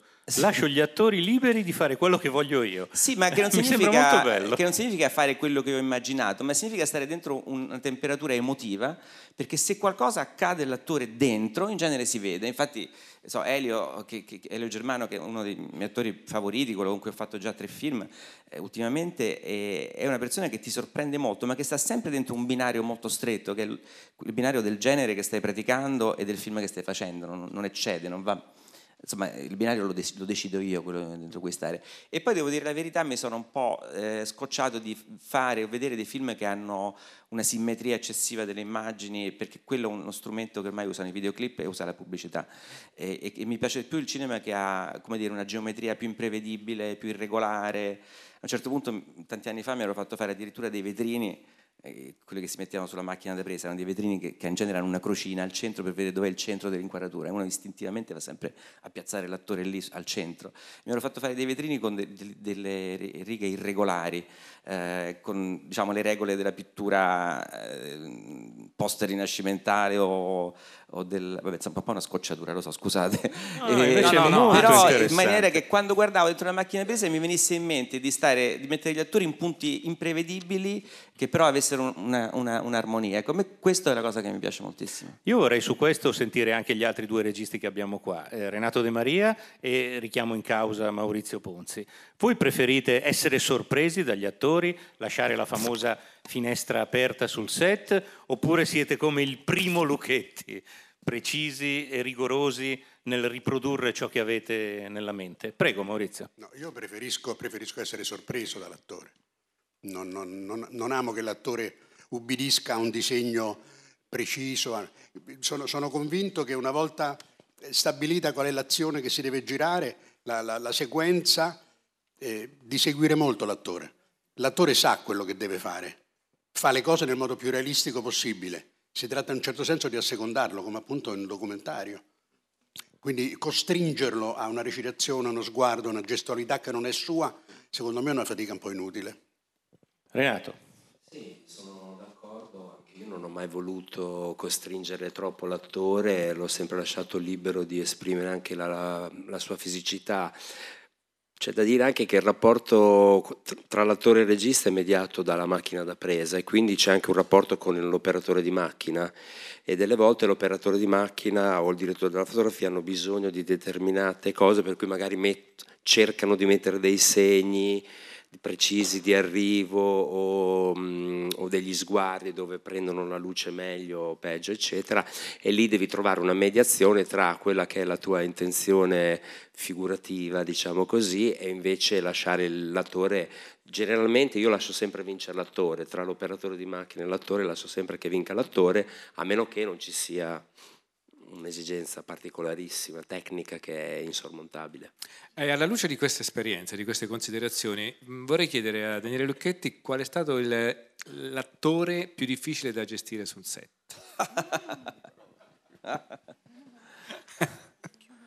Ma guarda, eh, no, non voglio fare i nomi, però ho sofferto Eh, molto. ho tanto sofferto. Solo cognomi. No, guarda, il discorso è questo, gli attori a volte si scoprono e a volte non si scoprono. Eh, quando intendo si scoprono, eh, fanno vedere cosa hanno dentro e hanno, eh, come dire, la libertà, io li chiamo, lo chiamiamo tutti quanti, l'attore, quell'attore è aperto, no? aperto significa che ha come rotto la voce, eh, ha un contatto con l'intimità che, che non lo rende per esempio autistico nel rapporto con gli altri attori. Cioè l'attore che ha provato a casa tantissimo, eccetera, e poi chiunque abbia davanti fa la scena esattamente come l'ha provata davanti allo specchio, a me piace poco. Può essere bravissimo, eh? Però mi piace poco. Invece l'attore che entra in relazione con gli altri, entra in relazione con l'emotività degli altri, mi interessa. E a volte trovi qualcuno che questo gioco non lo sa fare, ma non lo sa fare proprio perché ha paura di rivelarsi e quindi ha costruito attorno a sé un personaggio e quel personaggio per loro è il migliore possibile, ma e- e- a volte ho delle difficoltà e ho avuto delle difficoltà a farlo. Comunque posso dire una cosa, che io questo metodo di- dell'imprecisione, o questo diciamo, amore per, per l'irregolarità, a me me l'ha insegnato Maselli perché io c'è un film suo che si chiama Lettera aperta al giornale, della sera che io da un certo punto in poi stavo preparando mio fratello e figlio unico ho cominciato a vederlo ossessivamente, ossessivamente e ne parlammo pure una volta. E, perché è un film che, che altro che dogma, è un film avanti, avanti, avanti anche a noi, che, anche a noi di oggi. E, ed, è, ed è un film in cui si capisce che il procedimento è interessante, il procedimento è proced- di, quello di far accadere delle cose e poi di documentarle con la furia di chi con la macchina da presa cerca di prendere quello che sta succedendo in quel momento. E quindi non è un progetto di irregolarità, è un risultato di un processo che eh, accetta l'irregolarità. Me l'hai spiegato tu, me l'hai insegnato tu. Quindi è, è merito e colpa di Cito Fa- Martelli. facevo l'attore in Lettera aperta a un giornale della sera. Eh, una delle bravo, giornate, è Vedi che delle tutto si giornate tiene? più tragiche della mia vita. Eh, dottor Ponzi. Si scoprono e si- veramente lo devo dire perché ero irriconoscibile. Non credo che, ho, ho raccontato a Citto più di una volta che quan- ogni volta che mi capita di vedere il film, quando so che sta per arrivare la sequenza che mi riguarda, trovo la maniera di alzarmi se sto a casa a vedere la televisione e ritornare o saltare per mandare avanti il DVD per qualche minuto. Non ce l'ho mai fatta. Ma a rivedermi. com'è stata Però- a lavorare con Citto? però? eh, beh, bello, naturalmente è bello, ma avevo una paura. Cioè, ho capito che l'attore era il mestiere più lontano da me possibile e immaginabile, quindi proprio è stato un modo definitivo di chiudere un eventuale sogno A proposito, che di, peraltro non avevo. a proposito di giornate difficili, abbiamo un minuto per farci raccontare da Renato Di Maria com'è fare l'attore sul set di Nanni Moretti. Ma ehm, com'è? eh, due- io ho girato due, Sì, due- era due una cosa piccolissima, con Anni. però La prima volta visto. era aprile, che era la scena del compleanno del metro, eccetera, e lì abbiamo fatto 70 ci- 77 ciak. e, nella media. mm, e quindi è stato molto lungo, lungo, lungo, lungo. Un'altra volta sul Caimano eh, mi chiamò Angelo, sì, mi chiamò Angelo, no, mi chiamò Nanni, dico- eh, mi disse, "Sei-" perché in quel film c'erano parecchi registi, e mi disse, sei pronto a scendere in campo, tocca a te. E dice che c'è da fare, no, no, giriamo un, um, un- un pranzo, quindi tu devi improvvisare un po' sugli ulivi, eccetera. Dico, io non so niente degli ulivi. Dice, vabbè, devi, intom- devi intomelare appunto Silvio Orlando, eccetera. Qua- Quanto ci vorrà? Un pomeriggio e e- è fatta. Sicuro Nanni, un pomeriggio, cioè no, perché ho i bambini, cioè, non ti preoccupare. E sono tornato lì per tre giorni consecutivi, perché questo pranzo non finiva più. Io la mia battuta l'avevo fatta tipo mercoledì e venerdì, però si stavano ancora girando i piani d'ascolto, le altre battute. Quindi sono stato lì tre giorni. Niente, invece. Io avevo tirato il tranello. no, Non no, ha voluto fare Non nomi. ha voluto fare nomi, vabbè. Rispettiamo la sua privacy. Dottor Della Mulas, Casa. desidera Sì, qualcosa? no, eh, eh, eh, ero d'accordo col dottor Della Casa che Dica. avrei regalato una un momento musicale a... Ma un momento musicale di che No, tipo? Perché siamo eh, tutti no, piuttosto pensavo no, qualcosa di molto popolare, anzi chiamerei Popolare. il dottor Bonomo che abbiamo preparato Anima Mia dei Pooh. Ma anima mia non, Ma è, non dei è dei Pooh, è dei cugini di campagna. È troppe parentele lei ha dottor della Ma- casa, ma no? eh, cioè, ma per è me è dei. Pooh. Quindi io adesso chiamo. Eccolo Massimiliano Bonomo. Quindi i cugini Massimiliano di campagna. Bonomo è quello a cui si deve la regia Sì. di questa serata. Sì, eh, quindi- infatti. Ma Eh, siccome faceva troppo Siate poco, clementi perché... Allora, eh, in, in che la fa? In us mi- minore. allora, a, a, ani...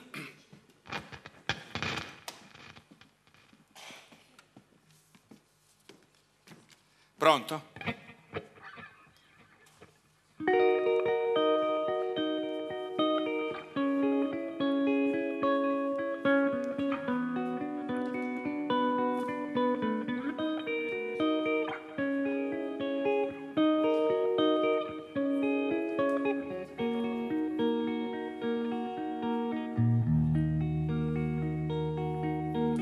che io possa essere dannato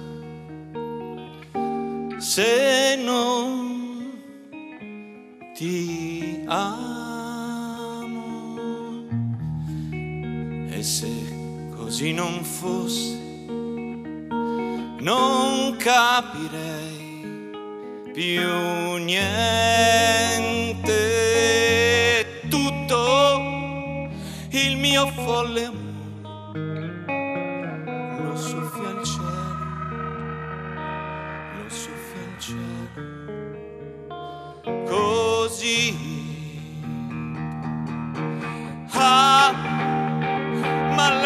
l'erba suavemente delicata di un profumo che dà gli spasimi. Ah, ah, tu non fossi mai nata tutto il mio folle amore lo soffia il cielo, lo soffia il cielo, così.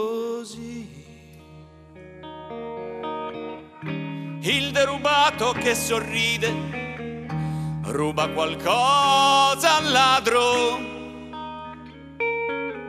ma il derubato che piange ruba qualcosa a se stesso. Perciò io vi dico, finché sorriderò, tu non sarai mai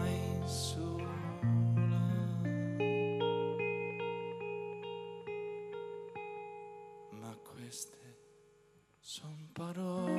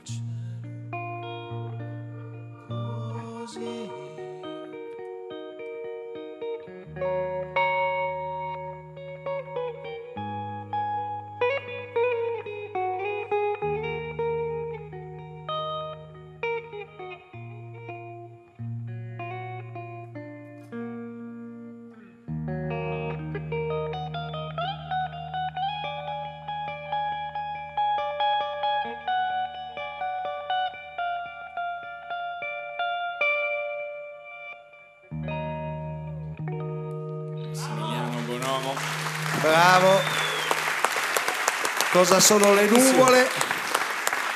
Cosa sono le nuvole? In questo caso non è Fisio Mulas, ma Claudio De Pasqualis e Massimiliano Bonomo hanno anche reso omaggio a Pierpaolo Pasolini. Come sapete Pierpaolo Pasolini è il regista col quale ha mosso i suoi primi passi Bernardo Bertolucci e non c'è miglior maniera di ricordarlo che ascoltare questa canzone. Ciao Bernardo, dovunque tu sia. E adesso abbiamo un, eh, un set di ospiti, alcuni li conoscete, altri li conoscerete, che ci raccontano quattro storie completamente eccentriche. Allora, vi domanderete perché Alberto Dentice, importante firma dell'Espresso, ci abbia raggiunto su questo palco, perché pochi sanno che c'è un film che si chiama Il grande duello di Giancarlo Santi. Giancarlo Santi era l'assistente storico di Sergio Leone, che poi a un certo punto è riuscito anche a esordire alla, alla regia. E eh, in quel film, in cui c'erano tanti attori e tante sparatorie, c'eri anche tu. Come mai? Perché? E cosa ti ricordi? Gli date un microfono? Ecco qua, buonasera. Eh, beh, la storia è, in breve è che è stata una cosa molto, molto casuale, diciamo così. Dicono tutti così, eh? no? Sì, esatto. Eh, io ero, ero, ehm, in India, stavo già da un bel po' di tempo, dopo la mia maturità classica ero partito per l'India con degli amici e a un certo punto arriva un, un telegramma di mia madre che c'è una, una una produzione importante perché ho fatto qualche piccola particina così di, di, di piccoli filmetti, uno anche con Totò per esempio, di cui sono molto fiero, con Steno. E Qual era? È un episodio di, di, mm, che si chiama Il mostro della domenica, in realtà sottotitolo Totò contro i capelloni. Vabbè. Io lui andava in giro, rapiva questi ragazzi, io sì, era papellone, Paiperino, eccetera, rapiva queste cose mm, e alla fine poi li trovavano tutti rapati dentro una cascina e il mostro veniva arrestato. Una storia demente. Sì, deve- un- interessante. esatto. Ehm, poi appunto Capellone partì per l'India dove stavo anche un bellissimo viaggio, ma arriva questo, questo telegramma, Antonioni voleva fare un provino per un film che poi non si fece più, che si chiamava Tenera- Tecnicamente Dolce, con Jack Nicholson, eccetera. Allora tornai, feci questo provino e l'aiuto di eh, Antonioni era appunto Giancarlo Santi, che il, il film non si fece più, il- il, eh, lui riuscì a mettere insieme un western con Lee Van Cleef protagonista e si ricordava di questo giovane così, e, e- e mi convocò per fare questo provino, che cominciò malissimo perché io durante il provino dovevo andare a cavallo, saltare la steccionata, fare vedere che insomma era un po' agile, si rompe la steccionata e mi fracasso subito un braccio. E così. Il film però si fece un mese dopo e mi diedero il tempo di Guarire. di, di guarire e partì con questo western che era un western abbastanza sconosciuto per molto tempo è stato, cioè un, un western diciamo così minore anche. Adesso c'è Rai Movie che lo dà tutti i giorni praticamente. Va un sacco, ma la sua fortuna, eh, per quanto ho capito, è data dal fatto che Quentin Tarantino recuperò le musiche di musiche, questo esatto. film, che credo fosse di Bacalov, e le inserì in Kill Bill. Da allora questo film, che aveva così in fondo alla scala, eh, pum, ha avuto un, un grande salto. sì. Fantastico. Allora, Dario. Allora, come sapete, eccoci. Come sapete Hollywood Party è un programma che va in onda da 25 anni, oggi lo festeggiamo, va in onda praticamente quasi tutti i giorni dell'anno, escluso il sabato e qualche giorno d'estate che ci riposiamo anche noi. Quindi parliamo di cinema a 360 gradi, anche perché tutti i giorni parlare di cinema insomma, può essere complicato, in verità ci viene facile perché ci sono tante le- cose che si possono e si devono dire. E volevamo restituire qui un po' anche la complessità del cinema italiano, il cinema in generale, anche raccontandovi un pezzetto della storia del documentario, che eh, insomma adesso eh, se ne parla come un genere importante che viene presentato e vince i festival, ma noi l'abbiamo intercettato, possiamo dirlo tranquillamente, sin da subito. no? È una passione di Hollywood Party, quella per il documentario. E qui abbiamo Giovanni Piperno, che salutiamo. e Buonasera, ringraziamo. tanti auguri. Non so se definire, tra l'altro, un co-conduttore. Non so se definire uno dei decani del documentario italiano degli ultimi 20 30 anni, però forse sì, c'è un po' il capello si è imbiancato. Beh, basta O dire anche che io- uno dei cani. Vabbè, questo Steve doveva dirla prima o poi la sua battuta, ma con Giovanni se lo può permettere. Sì, e io ho cominciato ad ascoltare Hollywood Party che avevo 30 anni, quindi questo la dice lunga. Quanto sono Ecco, quindi sei un ascoltatore. Eh, Giovanni, ehm, volevamo un po' attraverso la tua esperienza, tuo- la tua storia, che tu ci facessi un po', qui c'è eh, Sovena, c'è Ciccutto, ci sono state persone che hanno aiutato molto il documentario italiano nel loro ruolo, nelle loro funzioni. Eh, Sovena è dentro un mio- uno dei miei primi documentari. Ecco, quindi te lo Fu sei... Nico Cirasola, un, un regista pugliese misconosciuto, e Sovena è uno dei testimonial. È quasi un mockumentary, non si capisce bene cosa è vero e cosa è falso. Eh, vorrei una tua riflessione, seppur breve, sullo stato dell'arte del documentario in Italia oggi, perché abbiamo vissuto tante fasi anche molto eh, eccitanti. Avevamo qui Rosi, no? eh, con due documentari ha vinto E anche un Leone Pietro Marcello, e Pietro insomma. Marcello, eh, un Orso d'Oro. E cercherò di essere sintetico. Ecco, Sì. diciamo, l'eccezionalità del, del documentario italiano consiste in questo, che non c'è stato mai, forse, o almeno insomma, negli ultimi 30 anni che io conosco, un vero mercato del documentario eh, di creazione come c'è so, in Francia o un po' in Inghilterra, in altri paesi europei. Si fa molta fatica. Eh, la RAI eh, manda la mamma RAI che io adoro perché insomma, ho potuto fare il conduttore di Hollywood Party quindi già questo basterebbe però fa un po' fatica a mandare il documentario in certi orari eccetera però questo ci ha dato una libertà incredibile cioè rispetto non so anche alla stessa Francia dove Arte dice come vanno fatti i film noi abbiamo una libertà dovuta anche alla povertà all'impossibilità di trovare spesso degli interlocutori e questo ha permesso di, di avere un livello spesso altissimo di avere de- dei film prototipi. E in questo momento io penso che si possa dire che veramente il documentario italiano è uno dei migliori del mondo, perché abbiamo un sacco di registi che fanno cose anche molto diverse fra di loro, chi è più verso proprio veramente il documentario d'arte puro, chi va più verso il reportage, ci sono perf- perfino dei documentari scientifici prodotti da, da una piccola casa di produzione torinese che vengono mandati in onda in mezzo mondo, che però hanno un grandissimo livello artistico. Quindi insomma, eh, per farla breve, eh, nel- nella povertà, nella mancanza di un vero mercato, però abbiamo sviluppato dei grandissimi talenti. Allora, Luciano Sovene, sei stato citato adesso per le tue frequentazioni Nico- con Nico Cerasoli. In realtà, eh, prima a Cinecittà, l'Istituto Luce, poi alla, Fin- alla Roma Lazio Film Commission, hai fatto tanto. Però eh, tutti noi sappiamo questo. Io vorrei che tu ci raccontassi in 30 secondi, però, la tua più recente esperienza, cioè quella di attore in un film di Abel Ferrara. Credo che sia un'esperienza che lascia il segno, o no? Sì, è una cosa che ti avevo detto in privato, ma tu come al solito adesso... Beh, eh, sì, no, in effetti io conosco Abel da un sacco di tempo, ma per motivi mm, eh, ancora non stavo né a Luce né a Cinecittà, eccetera. E- però l'ho frequentato, ci vediamo continuamente, eccetera. A un certo momento doveva fare eh, un film qui a Roma con eh, Willem Dafoe e mi telefonano e mi dicono guarda che Abel eh, ti vuole perché dovresti fare una parte del film. Io chiaramente pensavo fosse un generico, a me di solito mi, mi telefona e dice ma puoi fare il prete, non l'ho mai fatto perché devo fare il prete, non lo so, forse calvo e grasso devo fare il prete. E, allora dico va bene, va- però vieni da Abel che ti fa vedere. Arriva da Abel, mi fa vedere, io ancora non so di che parla il film, non l'ho capito perché anche in italiano non ci capivo niente, però eh, mi fa vedere questa, questa sceneggiatura, le battute erano parecchie. Vabbè, il film bisognava girarlo dopo cinque giorni perché Abel, voi sapete come lavora, eccetera. Ma la sorpresa maggiore è stata che il giorno prima dico, va bene, io insomma mi ero preparato, ho imparato tutta a memoria, pur non capendo cosa dicessi effettivamente, ma eh, il- l'aiuto regista mi dice, ma guarda che però è in inglese, ma dico, ma l'inglese non lo so, non so a livello di, de- figuriamoci a livello di recitazione, se, se posso parlare inglese.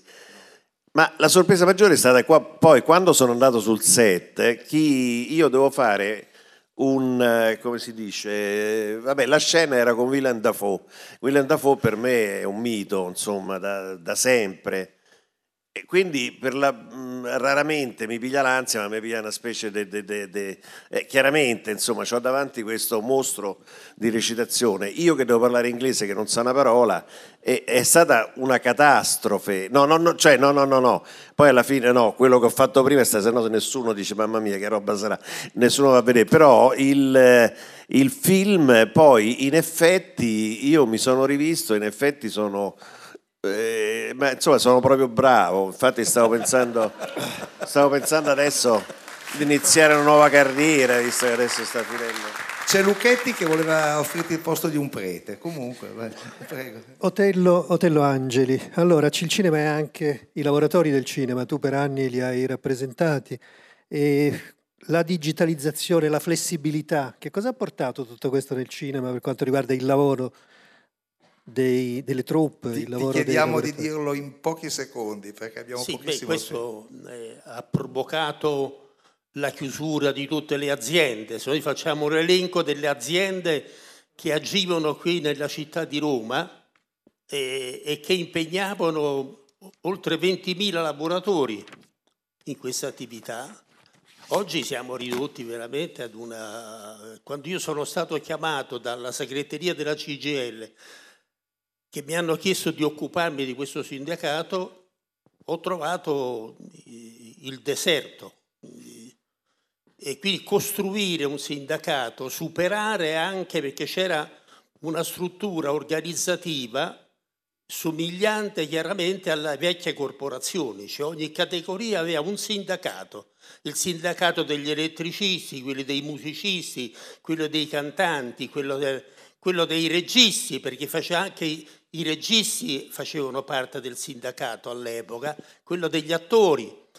Poi nacque alcuni anni dopo nacque eh, l'ANAC, e quindi che ha svolto anche un ruolo molto importante. È stato esaltante tutto il periodo di costruzione di questo sindacato che doveva abolire proprio i sindacati di mestiere per costituire un'organizzazione unitaria che impegnasse dall'ultimo eh, fattorino del, del, del film fino al regista, perché questa poteva essere l'unica strada per superare, per difendere il, il cinema che era sotto attacco un attacco continuo da parte della censura o da parte addirittura del divieto di esportazione di film italiani dal contenuto troppo, troppo marcato. E quindi, quindi l'entusiasmo con cui tu racconti questo dimostra che la tua combattività non si è ancora spenta. Grazie Otello Angeli Beh. per quello che hai fatto.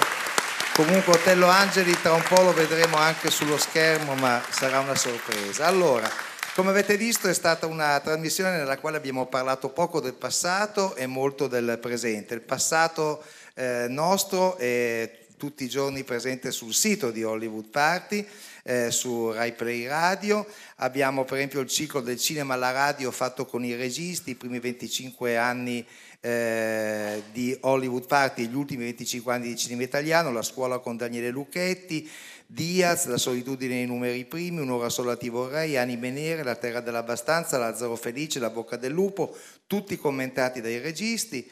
Abbiamo i migliori estratti di Hollywood Party, sempre sul sito, 25 clip con quali abbiamo ripercorso anno dopo anno 25 momenti salienti della storia di Hollywood Party e questa notte, la notte di Radio 3, proporrà due, i nostri due prototipi, cioè Full Monty, l'anteprima che facemmo in questa sala nel 1998 e Totò Pepino e la Malafemmina di Camillo Mastro 5, sempre nel 98, che era la prima puntata del cinema alla radio. Allora, eh, in sala ci sono molte persone che hanno collaborato a far crescere e nascere Hollywood Party.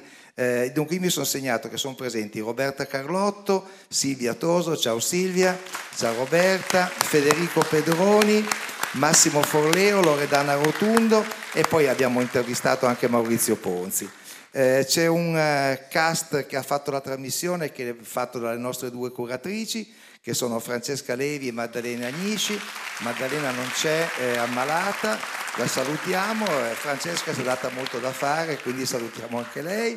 E poi c'era Massimiliano Bonomo anche in veste di chitarrista, Riccardo Morese, Enrica Favoro, Alessandro Boschi, poi c'erano i vari conduttori, Alberto Crespi, Claudio De Pasquali, Miriam Marti, Roberto Silvestri, Dario Zonta, erano presenti le Teche Rai con eh, Francesca Cadin e eh, Marica Armini eh, ci hanno molto aiutato Sara Sanzi, Paolo De Chellis, Maria Novella Bucelli, Elisabetta Denni e poi naturalmente i tecnici, spero di citarli tutti, Alessandro Cesolini, Luca De Ioris, Roberto D'Agostini, Paolo Capparella per i video, eh, Nino D'Angelica consulente musicale, le luci di Antonio Accardo. Oh ragazzi, forse abbiamo finito, eh? sì. però adesso chi va? Adesso chi chiamiamo sul palco? Sul palco. Pivio e Aldo eh, Descalzi. Ah, eh, sì, infatti. Sono già sul palco. Ah, sono solo indietro ancora una volta. Grazie a tutti voi. Buonanotte. Grazie a tutti, buonanotte.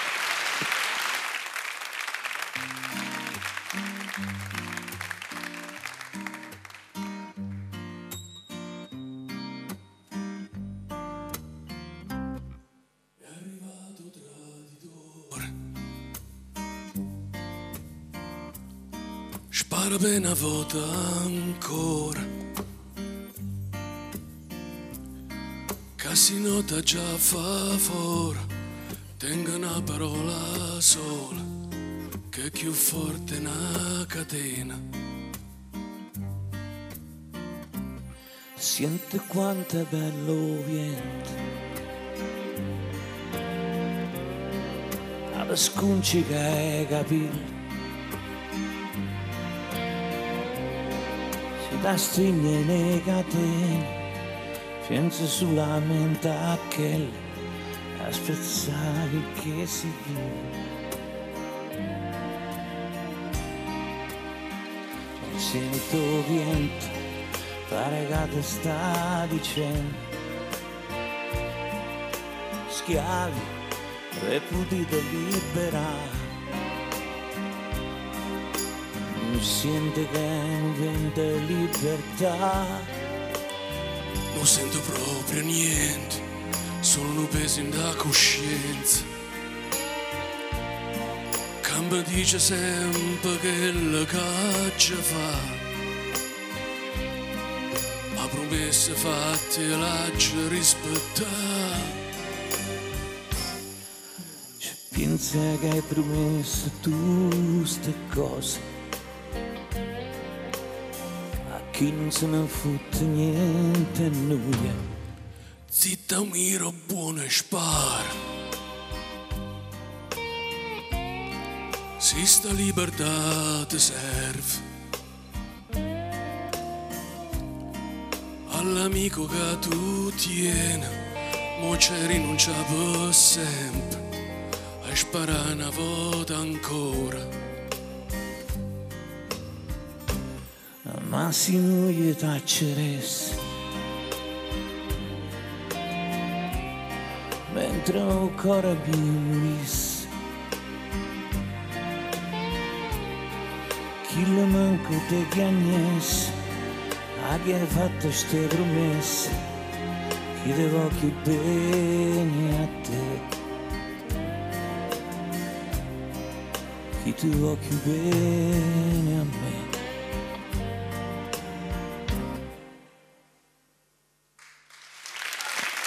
Buon compleanno, buon compleanno, buon compleanno. E buon compleanno a Hollywood Party da Radio 3 Suite che questa sera ha accolto dunque questa lunga diretta dalla sala di Via Siago a Roma per eh, festeggiare questo compleanno.